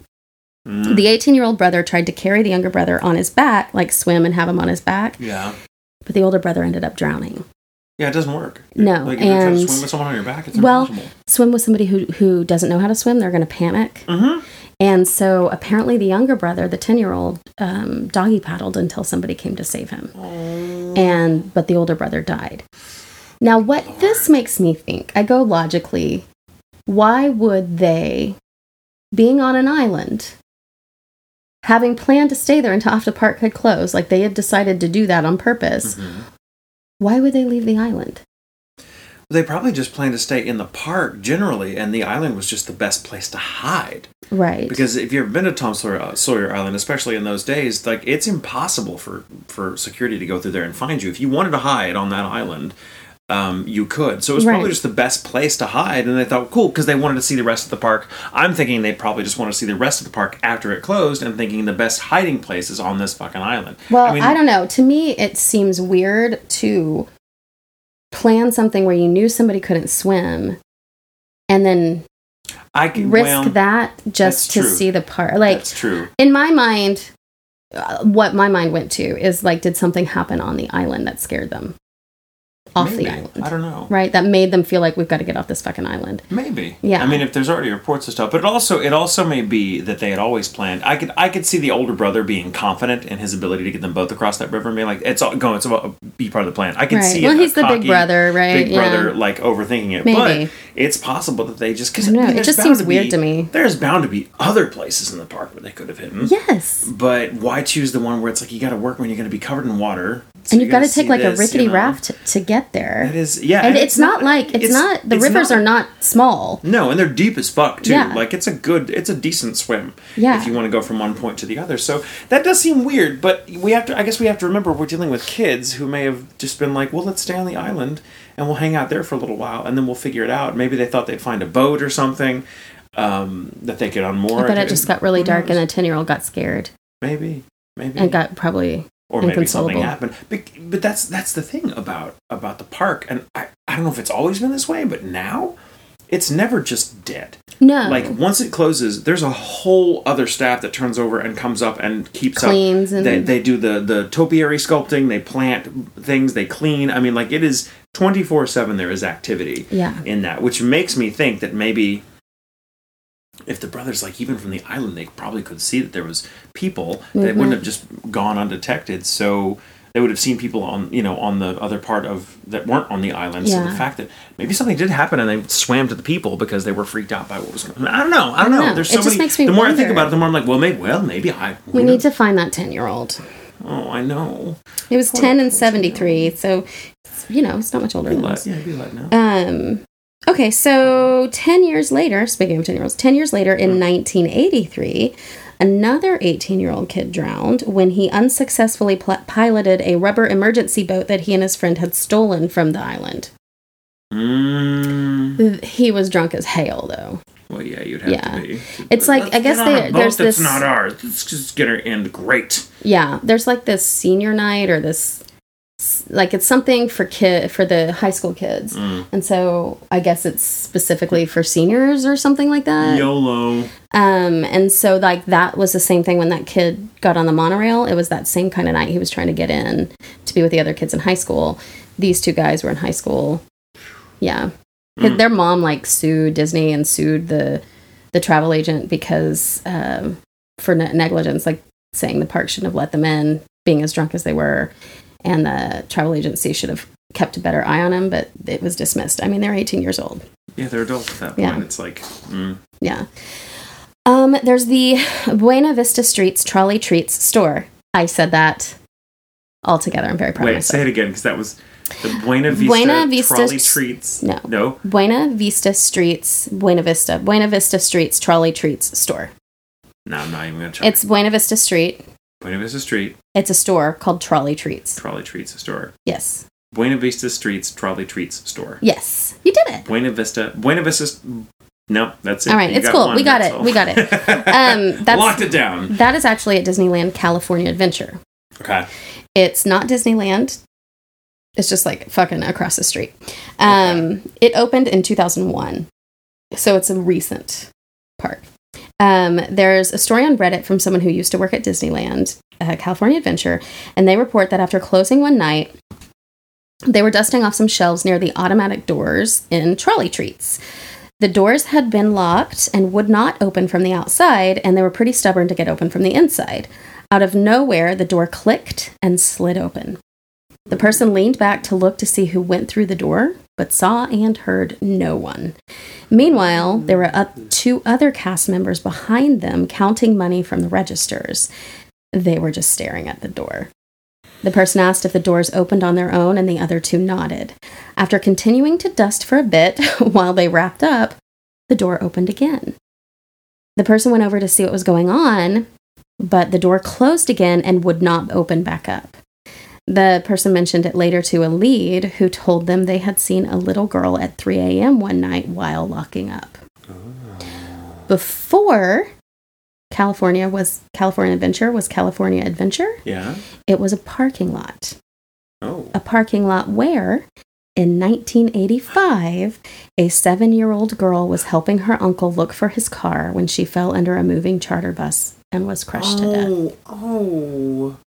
So that's what's crazy about a lot. There are so many ghost stories and so many deaths, but what I what I'm looking at are a lot of these haunted stories that are supported by actual deaths in the area. happen Yeah. people wouldn't just know. Right. You know. right. make Yeah, I had to be like, oh yeah, I heard about it. You know, piece it together, but yeah. That's odd. Yeah. That's odd. I mean, it's it's really that's kind of strong. Yeah. Yeah, very strange. And to see a girl in the same area, yeah. So This is why I don't like crowds or crowded places because the more people you get together, the more chances are someone's going to die, and that someone may be you. That's I Mm. mean that's just fact that's fair. Also, people are annoying. and stupid sometimes. Frequently they're fucking stupid. Hey, let's get Yeah. drunk and try to steal a Steal boat. a boat. Sorry, Yeah. no disrespect to the dead, but you know, Yeah. Let's learn from them. yeah. Let's, Learn from their mistakes. maybe you're the whole point of some people's life is to be a negative example for the rest of us. That's right. Uh, there are the boys of the haunted mansions. The boy, ooh, talk. I don't know about. So there, me, there's no more, like straight up hard evidence of this, but it's commonly known that a woman spread her son's ashes in the haunted mansion in Disneyland without permission. Yeah, It's I've heard that impossible to get permission because they will not give you permission. Yeah, That does not mean people do not spread ashes Oh, all the fucking and, time. and the sad thing about it is that they just they'll just clean it up. yeah, they like they have. have crews that come in and clean it up and redress everything all the they time. They don't even have So- crews at this point. It happens so often that, from what I understand, the cast members are trained. They're trained to deal with someone they think is going to spread ashes, and then they they have cast members that are trained to deal with like the HEPA filters and all that shit. Yeah. So they will, if they find out somebody has spread ashes, like in the haunted mansion, Mm-hmm. say they will stop the rides. You're fucking up Disney World, Disneyland, You're fucking up other people's happy other time. people's happy time.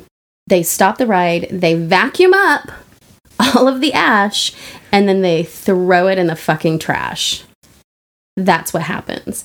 So if you are dropping your ashes, someone's ashes at Disney, you might as well just throw them in the trash and save yourself some time. That's what happens. I wonder if they should actually, if Disney was smart, they just set up um, like a little stand outside. An and be like, hey, area? pay fifty dollars and we'll take your your urn and we'll go through it for you, and then they just toss it. In the And we'll totally spread the ashes on the park. I mean, if I was running a haunted house, I would totally let people leave their ashes on the grounds. Right? I totally would. I'm like, hey, that's. But at least bury I mean, it. for every real ghost I have, that's an actor I don't gotta pay. Yeah, that's true. but here's the thing: like you think about like the ride, it makes me think of Big Lebowski and the spread and the ashes like blowing in faces.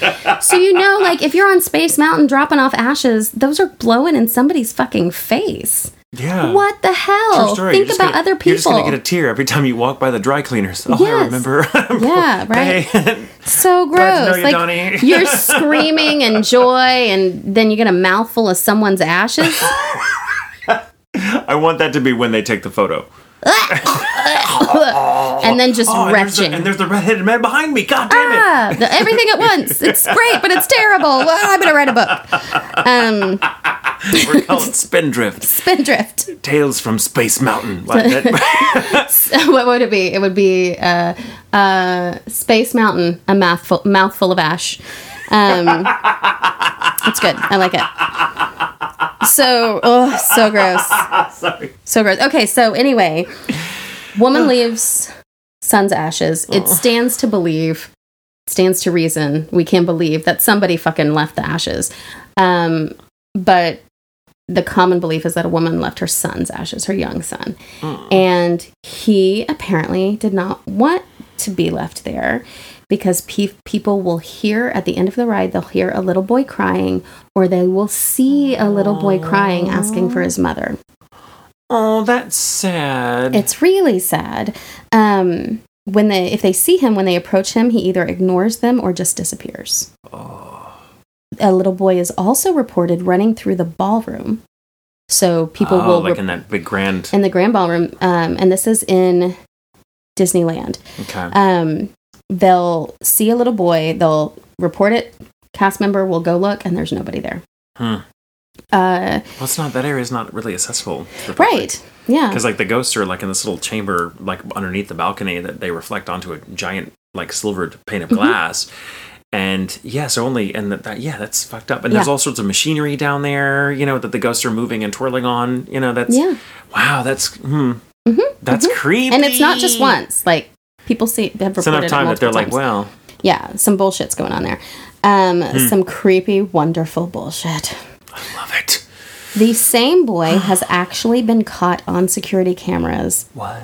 riding the Pirates of the Caribbean, which is right next to the haunted Uh-huh. mansion. Uh huh. Um, so I guess people recognize him. They'll have seen him, and then see him again in the pictures. Well, that's nice to know that he's learned how to get out and when he's go see riding some of the other rides. rides. At That's kind least- of at least he's having a good time. You know, maybe hopefully the crying is residual, Yeah. and Or maybe he just has a sense of humor and thinks like it'll be really creepy and cool if I cry for these oh, people. Oh, like maybe, too. maybe. I mean, That's just- kids are smarter than we give them credit for. yeah. But if, if not, then it's residual, and then the riding the rides is not is an active haunting. Yeah. So this is really creepy. Some cast members report hearing a child laughing when there are no guests around as being touched by unseen hands. So one of the creepiest ones is when they wait for the people to come ride the ride and like if it's first thing in the morning or really late at night, like towards the end, Uh-huh. it's not as busy. There's not a line Right. anymore. So there will be a cast member at the front waiting to welcome people to the ride Mhm. and they'll be by themselves waiting and hear a kid laughing. And then, like, there's one uh, cast member who said they they heard someone laughing and couldn't find anyone, and when they started to ignore it, they felt a little hand on their shoulder. Oh, that's so cute. Fucking Fucking creepy! I So mean, creepy. it's called the Haunted Mansion. So whoever Yeah. experienced, I mean, I would, I'd be kind of disappointed if things like that didn't happen to me at the Haunted Mansion. I always kind of felt like, true story. The first time I ever went on the Haunted Mansion, which is now one of my favorite rides, if not my favorite ride. In You you may have mentioned that. Um, I, yeah, I, it, before it became my favorite ride, I was terrified. I didn't. I was little when we went to Disney World. It was like 1987, so I was only 10, Mm-hmm. uh, and I uh, just told everyone my age. I also was a complete and utter wuss. I didn't want to go on anything scary. I didn't like roller coasters. Like I just was ter- I was terrified of elevators for the love of God. So my parents were like, "We're going on this fucking ride. It's a cool ride. Let's do it." So they put me in, and I was like, "No, no, I can't. I can't possibly. It's too terrifying." And then we went, and then after going through the ride, I was like, "Let's do it again." That was my. I credit the Haunted Mansion for having helped me sort of break through my fear and develop the Oh, the obsession. odd kind of Addams Family esque tastes I have now. Nice. Well, thank you, Haunted Mansion. Thank you, Haunted Mansion. I will not Um, leave my ashes in your confines. Right. That's good. You shouldn't. Um. So that's a Disneyland Haunted Mansion. Mm. Disney World Haunted Mansion. Oh. uh, people will see, and this is several different reports, um, a little boy looking behind, like looking around the doom buggies, which is what the little rides are called, if you don't know. Yeah, doom Um, the doom buggies. So they'll, like, one person story is that they were the first person on the ride. And they came in and they know because the person it was br- early and they were going to ride the ride by themselves for the first time and they were looking forward to doing it. And so they come on and it was their favorite ride too. So they're like i'm going to do it by myself. This is going to be fine so awesome. and uh, they get on and the person who is getting them in or whatever the cast member is like oh my gosh welcome to being the first to ride the ride. So they get on the ride and two to three doom buggies ahead they see a little boy look around at them oh. and they're like oh i thought that i was the first person on the ride but it must be like the first group of people like the first group of doom buggies to go Yeah, yeah. so that's what what they must have meant. Goes through the ride, has a great time, gets out, and doesn't see the little kid. And the person at the end of the ride was like, "Congratulations, you're the first ride, the first rider on the haunted mansion." And he's like, or she, I don't know who it was telling the story. Um, they said, uh, "Was wasn't there a little boy that was here? And they were like, no, you're literally the first person to get on and off the ride. And so it's been reported several times because you know there's there's one woman also who reports same thing she was on the ride there was no child that age within 20 people in front or behind her and she had an infrared camera What? There's And- footage? and she took a picture of no. just like no. a picture of the ride oh my god, I have to see this. You have to lean Okay. over. Uh, and sees a little boy's face looking over the edge of the doom buggy directly at her. That's so fucked up. That is so fucked up. Oh my god. Oh my god. And here's what's crazy about this too. Oh God. She says it's infrared, so there's no light coming from the camera at all. He's looking directly fucking at her. Um, and the, there's no flash. There's no light from anything. And there's no kid there. and there's no kid that age in front of her. Oh, and he's very is- clearly. I'm definitely going to put this on the Instagram. yeah, never because fear. there is that is absolutely the face of a small child, Mm-hmm. probably a boy. Looks like a boy to me, but that's not like oh, it's just it's a weird trick of the like. Fuck that! It's a really good trick. It- Yeah. and like the light should take this So shit. fucking if it's a trick of the light, the light should take that shit on the fucking road. yeah, yeah. I was. I showed it to Jack. I was like, "Look at this shit," and he. I was like, So "There was no light," and he was like, "That's a light." And then he looked at it. He was like, "That's a kid. That's a kid's face." And I was like, "I know. That's the point." Well, and there's even the eye shine. Yeah. You know, uh, like that's. Oh my god, that's It's so really up. very- Yeah. Okay. So hold on just a second. Um. I want to say that like that's probably like the little boy's ghost. It's like you're not supposed to have cameras on this ride. It's against the He, it looks like he's smiling. oh god, me look see at it again. again. I'm- it's so hard to look at. I don't know. Maybe it's not. Maybe it's just like I see it in my in my. so fucking creepy. I can't tell what his mouth is doing, but No. I can see ears. I can see Yeah. nose. You can see hair. I can see You can hair, see the forehead eyes. through the hair. uh huh. yeah, it's It's a pretty clear really picture. creepy. um. Okay. Oh, that's creepy as So those are the It's creepy as fuck. the haunted mansion things. Oh, what I wanted you to remind me that you forgot to remind me, but I'm reminding you to remind me about. Oh yeah, book.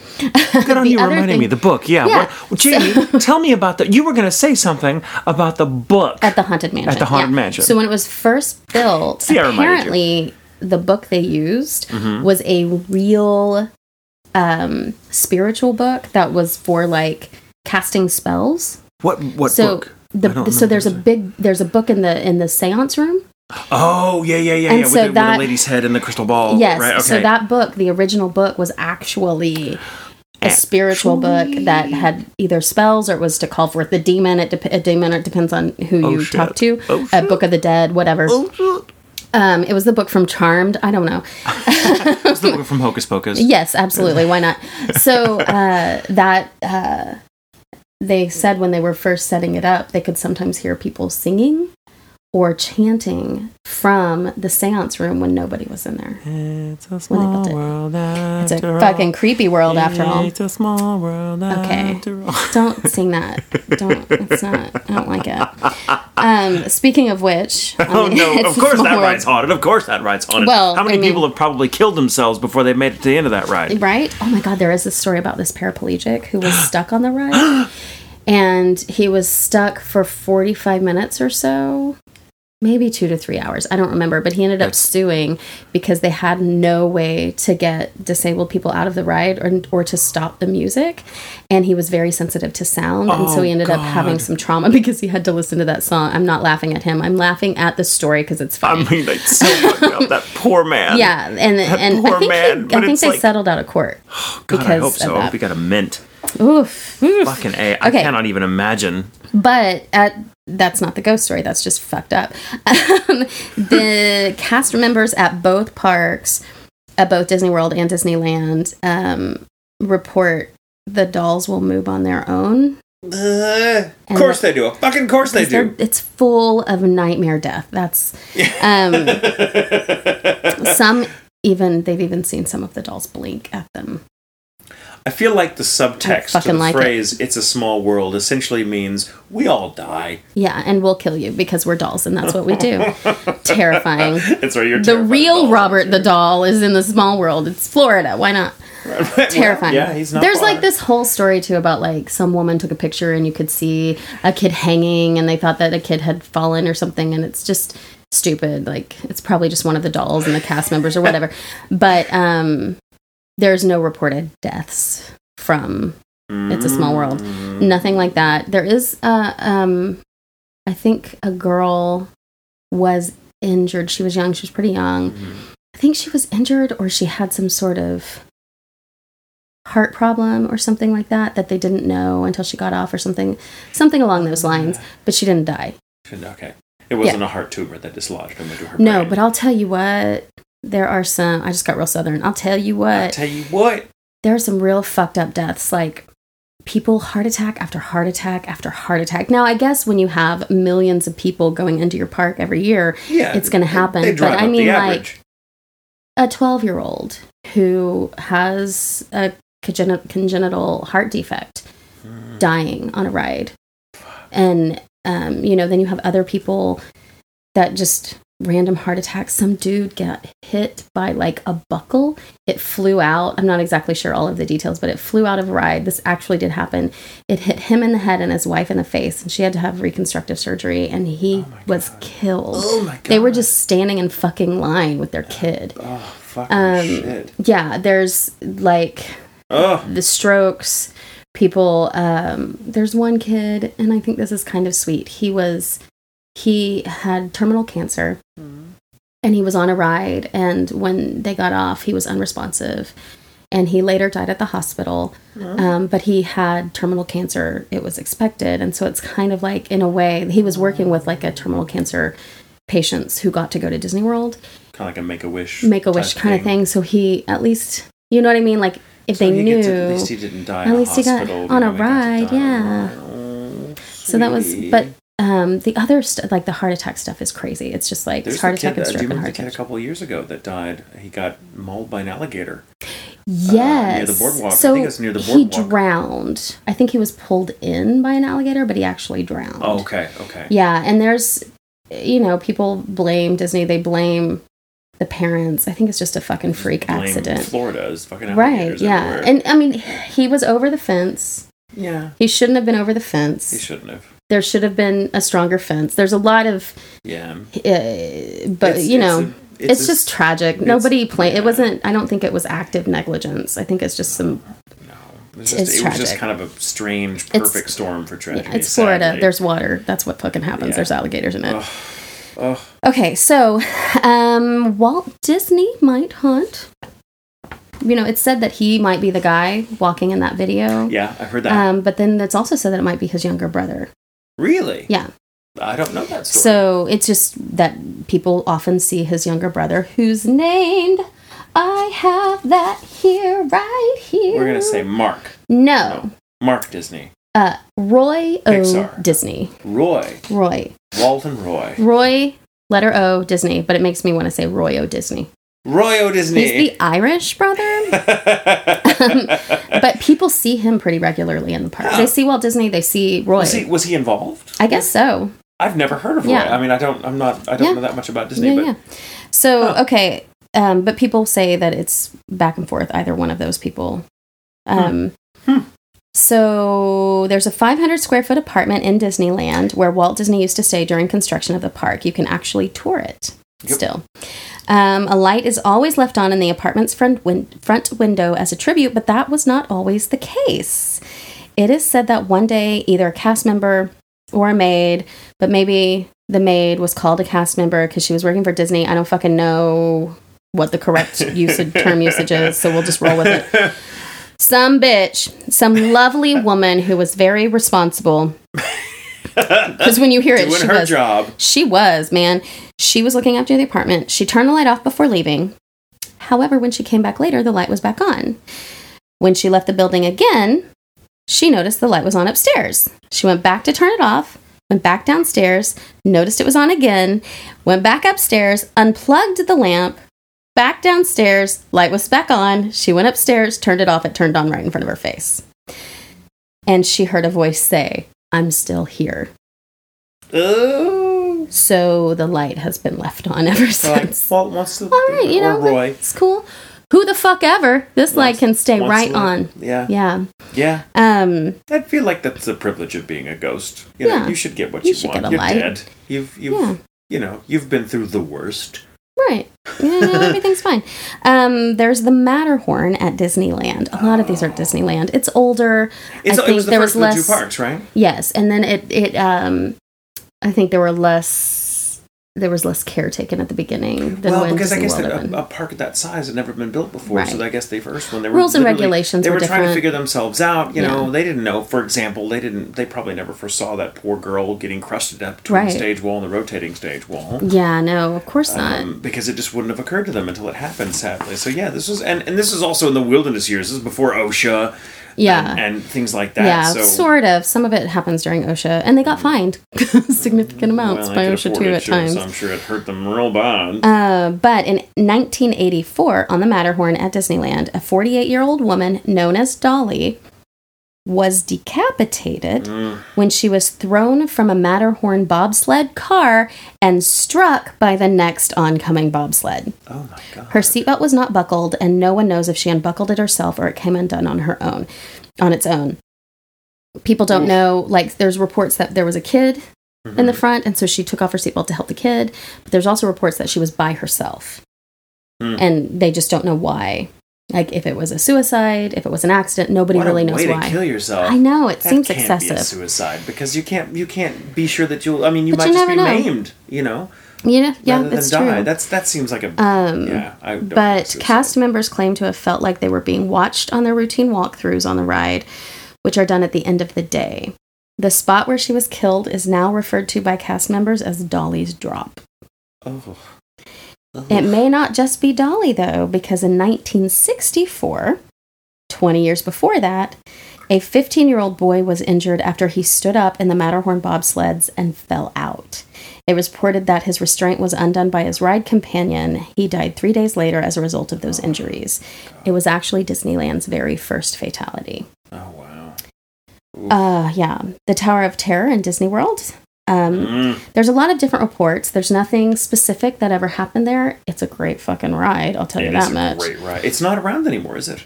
Oh, I, I don't think they know. closed it. I think they've. I, I think it's no more. I think they just Oh. closed it down recently, if I'm not mistaken. Oh, I hope not. It was Yeah. really fun. It was so good, but I think they've just decided to Boo. remodel it and make something else out of it. well, there's this video online of a maintenance worker. He's sitting in the in the car, whatever the elevator, and uh, you can see very quickly, a minute or so into the video, um, and a figure appear behind him. Like it looks like a person there, just a fucking person, like the sh- the light shadow, right, of a person. Uh-huh. It disappears and then appears again a few seats next to him. So it's behind him, like in the seating behind him, and then next to him. Oh. And there are no holograms within. Like there, there's a lot of Mm. holograms and stuff like that, Yeah, but, but not, not, in inside. Cars. And yeah. it's and there's nothing to reflect it. yeah. No. So Ooh, there's that. Yeah, That's creepy. I'm burping. I love how you. I love like I can hear you burping, but you don't want me to see you burping. Like you just covered your face with a piece of paper. Why can't I see you burping? Well, I didn't want to burp at your face or Why- the microphone. I don't Oh, want can everybody to see smell that. my You're burp. turning away. All right. All you people out there in podcast land. Yeah. Whoopsies. Ghost. and last but not least, Yes, yes. we have a bitch in white. Hell yeah! Hashtag bitches in white. There is no historical evidence that I could find, but why discount the story when it's so fucking good? Obviously. Disneyland was not always Disneyland, and a legend tells of a lady in white in turn of the century clothing who died in 1900 on the land where Disneyland stands today. Hmm. She allegedly walks Main Street at night as if window shopping and guides lost children to the Disneyland Baby Care Center. Oh, that's nice Isn't of her. sweet? Yeah. Somebody's seen several helpful ghosts. Yeah, it's not all. There's so much, Yeah. so many stories, but these are a lot of the stories that f- I could find there's actual morbid, horrible deaths behind them. and that's what we love. That's what we want to hear. Let's be honest. I mean that's that's, that's Terrible. That's that's the I'm point of gonna a good hell. ghost story is to like teach us awful ways to die. yeah, exactly. Um, did you know there's actually a Disney jail? Oh, wait, I think I did know that. Yeah, and I, we have a friend. I'm not going to say who. We have a friend that spent some time in Disney jail. Is it Brina? no, but well, I mean, maybe she did, and I just don't know her story. But apparently, they have. Um, they just put you in like this cartoony looking cell for a little while. And um, on the other side of the bars is a picture of, I- think, uh, so it goes. There's a there's a painting, a mural of Mickey looking at you with a tear in his eye. oh, no. And my friend was like, our friend was like, I'm not gonna lie. After a while, that really fucks with you. I bet. it's like Mickey is disappointed in you. I can't wait Yeah. for you to tell me who that um You won't be surprised. who that is. Yeah. You might even be a little happy. I probably will be. I'm excited about it. All right.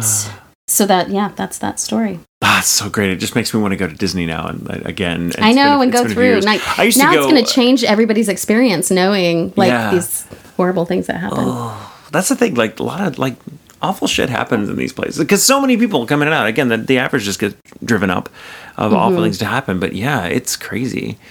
Wow. But I love that. I love that beneath the veneer of the happiest place on earth, there's still death and hauntings and ghoulishness.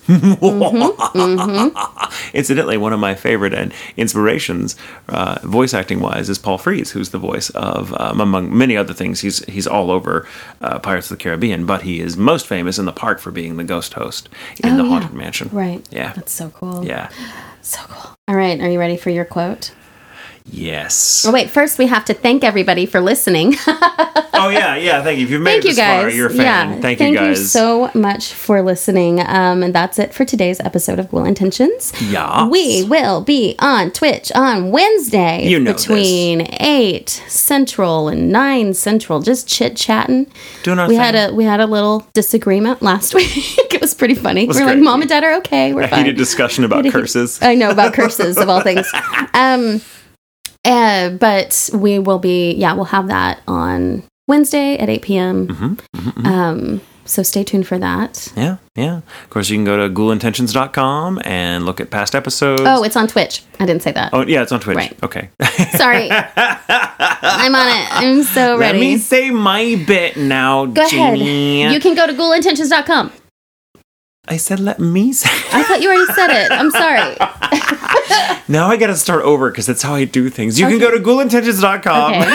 to check out past episodes. Uh, or more importantly, you can go there to submit your own personal story uh, for consideration to be read as the cold opening of our of a future episode. Mm-hmm. And please do. And uh, please keep sending them in, guys. Some of these uh, submissions are They're so just they're getting so good. amazing. You can also listen to us, of course, on Spotify, on iTunes, on Google Play, on all top the of the things. website. Yeah. all the things. Yeah. And and uh, we're hoping to have some live shows to announce uh, before too long. So yeah, Yeah. we'll see. Stay tuned. Thank you so much. Okay, now you can do the quote. Okay. I'm feeling kind of cocky because I think I've gotten the last two. But you can't, not the ones I give hints on. That doesn't fucking count. You didn't give me a hint on one. of Last one. There was a Batman one. I didn't give you that one. You knew Heath Ledger. Yeah, but you gave me a hint on the Lost Boys one, I did. Which was helpful. Yeah. But I'm still, I mean, I still got it. Hint or no You hint, did. I got it. The All hints right. are part of the rules, so I'm still playing by the rules. Okay. Sure. All right. All right. I'm probably not. We do have a written list of rules for this game. There is no, No there are no rules. All right. This is another Susan submission, which is my mother. Okay, Susan, hit me. Hit no me, one- Susan. No one's going to know this. Okay. Shut up. I'm having a rhetorical question. Oh, fuck, that sounds so familiar. Shut up, I'm having a rhetorical question. Ooh. Ooh. Um. Fuck, I don't know. I'm gonna guess. Are you gonna give me a hint? I'll give you a hint. Who says it? Yeah. Nathan Lane. Is it the birdcage? No. It's the producer. Ah, god damn it. See, my first and here's the thing. I'm I'm just to give myself credit for almost being kind of in the neighborhood of right because my first instinct was to say High Anxiety, which is which is a Hmm. Mel Brooks film. Mm-hmm, Um, and you know, and of course, the producers is a Mel Brooks film, Right. That became a, a Mel Brooks produced Broadway play with That's Nathan right. Lane. So I was at least Was it a film? it was a film Failed first. film, failed, failed movie, successful movie, successful film. No, it was a successful movie. It came out as a film. It came out as a film in the 70s starring Gene Wilder and Yeah. Zero Mostel and did actually pretty pretty well and has been long considered one of Mel Brooks's great. It's like it's up it's up there with It's one of his great, best. yeah. Like it's up there with like Blazing Saddles and Franken uh, uh, um, Young Frankenstein as being like his his first his classics. And and then they made it into a musical. And it watch it. became and a it became a it's a lot Tony. Award winning musical. I don't think the movie version of the musical did all that well. Maybe that's what I'm thinking. Maybe that's what it is. But and it is, of course, and it's ironic because it- the movie is great, and ironically, it's about a failed musical. Yes, and but the musical it's did Nathan great, Lane, but the movie about the musical did awful. and is it Matthew Broderick in the film? Yeah, Matthew Broderick and Nathan Lane, who I think, the- who I believe originated the roles on roles on Broadway, as well. I think. Which I love that they keep them. But anyway, all right, so that's it. Yay! Thank you guys Thank for you guys being so creepy with us. much. Um, and uh, we probably have some announcements coming soon about January, so stay tuned for that.